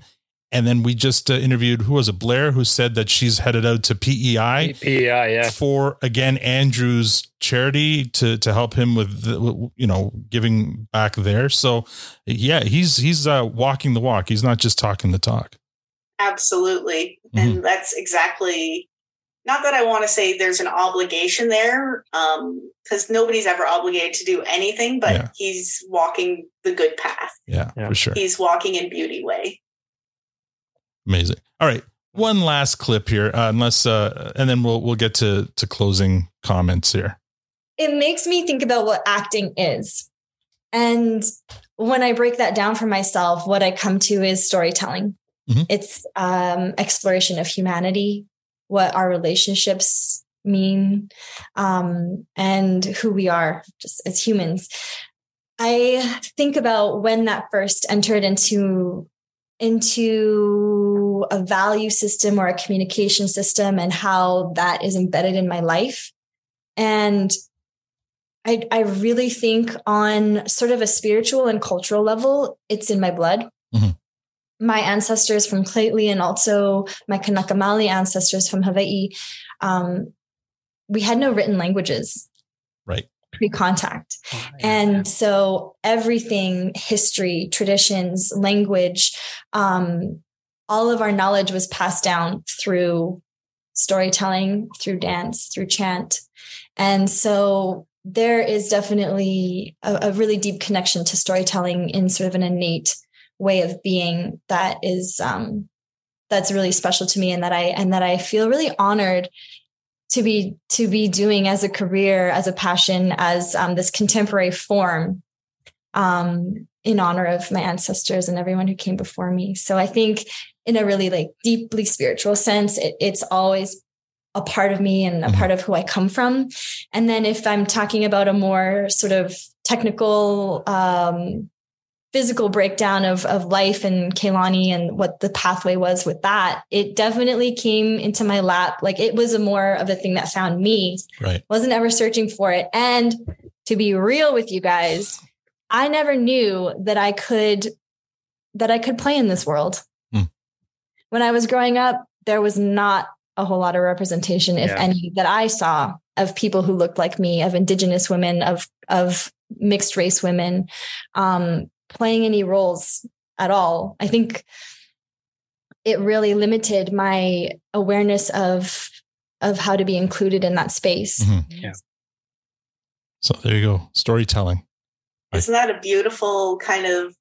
I I think you said that was the last clip. Mhm. Isn't that the most perfect way to sum up this? I guess roundhouse tonight is the I fact like that acting and entertainment is storytelling, and it lets us fulfill what's in our blood and uh, our again not an obligation, but our purpose by our ancestors. Th- I feel like there's a pattern here, and I, I I hate to I don't want to make this a false equivalency. I just I feel like there's a pattern. What is it about being part of a people who the world is trying to or tried to eradicate becoming such strong storytellers? Because I, I look at indigenous people as storytellers, but I look at you know Jewish people, you know what they went through, and how how much the how good they are at the storytelling, right? And I feel like there, there must be a relation there between. And again, it's probably just it was the only way to preserve their history moving forward, right? Because when when their history is being destroyed, you have to fi- figure out different ways to to preserve that history through mm-hmm. song, through story, through acting through art right um so uh, i guess from from all the ugliness comes comes beauty sometimes right but uh it's uh i feel like there's there's a definitely a, a bit of a, a pattern there Well, you said that it was a false equivalency, but it's not at all. I see it absolutely. Mhm. And you're absolutely right that um, I do believe it is a way for us to teach and learn and share. And if we're able to tell stories, whether it be verbally, whether it be through song, whether it be through um, actual writing, dance, um, anything like that, it's a way that um, we can be incredibly potent and continue to share our stories with the seven generations that come after us and they can share and they can share you know into infinity and it's also a way that we are incredibly badass and dangerous because i mean we've had songs and dances that have been outlawed Right. because uh, not so much anymore but back in the day uh, there were certain songs and dances that were outlawed because of the inherent power that it it had. And like i don't want to speak to other marginalized uh, groups because they have their own history and they have their own reasons for doing what they do but i i do think that there's something in the human spirit and in the human nature that wants us to thrive and wants us to share our lineage, our learnings, and our stories. And if we aren't able to do it by having books and rich culture and stuff, and it's been destroyed, the best way we can do it is by building community, by sitting around a fire or being in a dance circle and trusting and sharing. Yeah, well put. Thank you so much, Kassie. Uh, Great job tonight. Uh, uh, we really appreciate you coming out. Uh, we'll we'll go around the horn uh, with some final thoughts, Matt. Um, yeah, th- there's not much to say to be honest. Uh, thank you. Um, I, it, it's maybe I do have a little more to say. so, I've had, I've been in a few situations where conversations like this were attempted to be had, right? Um, we've had them at work, we've had them in other social settings where some honest discussion and, and, and openness to honest opinion have uh, been attempted, but it never goes well. You know, it becomes awkward. It becomes people, it, it, and some right or wrong, people feel forced in these sometimes. Thank you for coming on and making this very comfortable and um, welcoming into a discussion like this because it, it it's very topical these days. It's very important. Um, it's so relevant, and and I, and I, I appreciate your openness on it all, even with the silly questions about whether I can wear a hat or not. Right? That's not silly at No, all. it's but, but I know, but it it feels silly. That's my point, and that's the the weirdness about some of this stuff. But I, I appreciate that that you made it so I'm like I can ask this because I'm not, you know, we, we we've all have our bond here, um, and but there needs more spaces like this where people can talk openly about whatever and ask questions that may feel silly, even though they're not silly. I, I get it, I get it, but you know what I mean, right? It's like, it, thank you. Well, thank you. Thank you. You you you you represented this this episode and this topic better than I could have ever imagined. And and I'm so thankful for for being here for you for being here with us tonight. So thank, you. Thank you. you so much. Yeah. I, I agree with Matt. I say th- I'm going to say miigwech uh, Oh, for yes. for all the work you put into this episode uh, and for allowing us to have this episode because this isn't something we could have done. Uh, we we needed to have you here uh, to to represent and to answer these our, our our inane questions and and to to be the sounding board to to be you know your audience so that you can tell your story. Uh, and your story is one of you're still exploring as well. Uh, in the live stream people are saying they love how you're learning through teaching right now and it's the best way to learn right? So you're teaching us uh, and we're and and you know and we're we're definitely you know uh, apt pupils here. We we want to learn. We're, we're sponges. And and hopefully uh, the people listening to this episode uh, agree and appreciate uh, I'll tell you now, I love that we did this because now I can put this episode uh, on a yearly rotation on this day every year. It's going to come out on the same day to remind people because I think this is a good timestamp and it's a good good reminder every year to have um, that this this is an important conversation. These are important things to to learn about. So, Miigwech, thank you, uh, and uh, Victor, you're next. So we've we've come a long way. Um, it was year 2000. I believe the New Jersey Devils just won the Stanley Cup. Cass, Everybody got their bingo cards. uh, Kassie, you may or may not have been born yet. Yeah. oh yeah, I'm a 90, 1989 baby. I old. All right, all right. Um, well, you don't look it. Um, and and you know, I had just started my uh, uh a job uh with with a tele telecommuni- a very large telecommunications company in Canada, and it, it was just coincidentally uh, that it happened that the week that I started, they were decided to get everybody off of their cubicles into a big into a big uh, conference. Uh, actually, they they they they they re redecorated an entire floor, if you can imagine. It wasn't a conference room; it was a floor, and they decided to make it look like a camp. And and Oh, I like everybody was going to be off for an entire week on that floor. So they're not giving people a vacation. It's you're going to be mm-hmm. going to that floor every day. And what do they call it? They called it Camp Coachamy. Oh boy. And no, they did. They did. They did. And and so if you say it slow, it sounds like 10 inch uh it sounds like well played.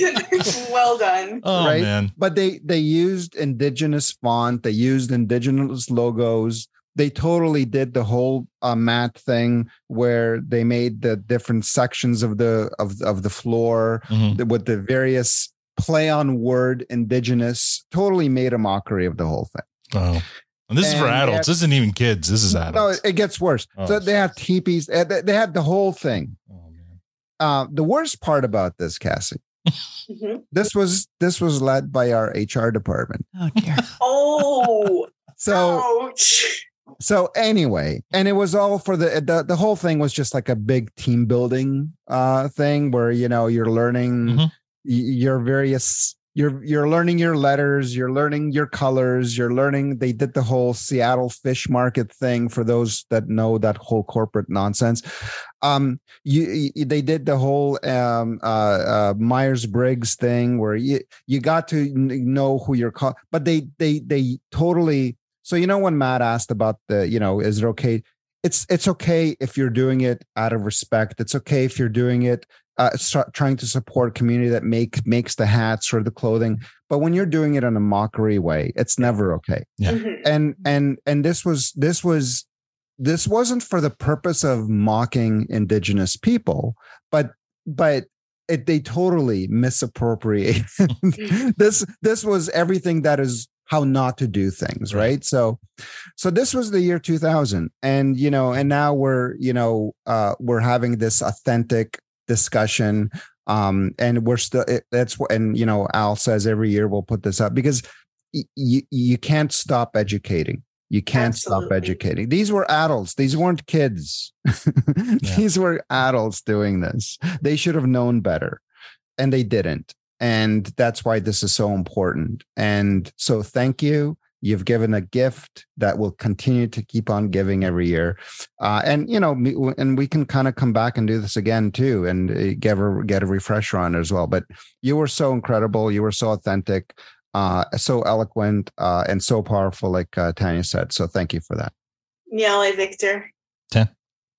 Uh, so much love to you. Thank you so much for for tonight for for for speaking so well. Um, I definitely want to take you up on the offer, and I definitely want to come and and be part of the the dance circle and and and just just rock it with you, girl. I just can't wait to do that. I and I I so look forward to it. Um, so Let's much. rock your mocks off. yes. And, and and we'll go shopping for a hat for for um for uh, Matt there. oh yeah, we'll have him looking so sick, so I'm in. deadly. I'm in. I'm there. Um, yeah, thank you so much. Uh, the, this this was so well done. Um, you you did such a great job. I love that uh, Keilani um, came and and I love that we got to surprise you. That seems like so long ago now. It's- She was, Keilani was on this episode. I'm still recovering from that. Like to meet somebody who inspires you Mhm. and like, oh my god. I'm not gonna lie to you, Kassie. I was hoping for some tears, but it's okay. I'm, I was I'm- crying. I was crying. You just can't see through my glasses. They have glare on. They're, I I welled up quite a bit actually. you did you did such a great job. You truly did, and uh, and thank you so much. It this this would not have been uh, done. What? Oh, sorry, So that, that's the word. Miigwech. Miigwech. Yeah, that's thank you. Thank you. Yes. Thank you. Go ahead, Yeah, Kassie. Um, so when I first started watching Letterkenny, I was so excited about the indigenous representation in it. Um, and then, in, you know, as I've rewatched it many, many times, it never stops being exciting to me. Same with Shoresy. Then when I found your show, um, I remember I had uh, made a tweet or I had commented saying on the episode where you had uh, first done the land acknowledgement and how happy it made my heart, how I had chills and I was tearing up at my desk at work. And I knew these are my people. Um, I want to thank everybody, you know, Al, Tanya, Matt, Victor. Thank you so much. I want to thank Trace. He his poem was so beautiful. And he's he was one of the people who really uh, got this idea going. And um, even today, I was like, "Oh, I'm having imposter syndrome. Like, who am I to be talking about this?" And he, you know, talked me through it. He was amazing. And thank you so much to everybody who submitted um, questions. To Keilani for stopping in and making my whole life complete, and just for the support and for the time and for your listening and understanding um, that in and of itself is sacred and beautiful. And thank you for having this space where we can discuss this. Well put. I uh, asked you if there was a song we could play you off with, and uh, you sent me this one here. It's called "Sisters" by the Halluci Nation. So let's uh, listen to it.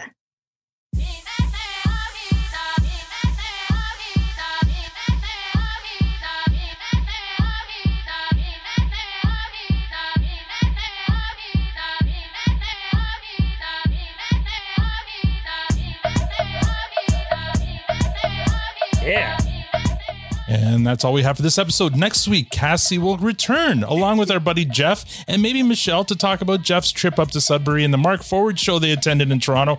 You're not going to want to miss this. Don't forget you can use a promo code PRODUCESTAND for 20% off any purchase at diabolicalcoffee.com. If you'd like to support this podcast, rate us on iTunes, Spotify, or become a patron. You can also follow us on most social media outlets at ProTestant Pod. Thanks for joining. Now we're off to the after party. On behalf of Kassie, Tanya, Matt, Victor, and myself, Miigwech for listening and have a great week. Yahweh.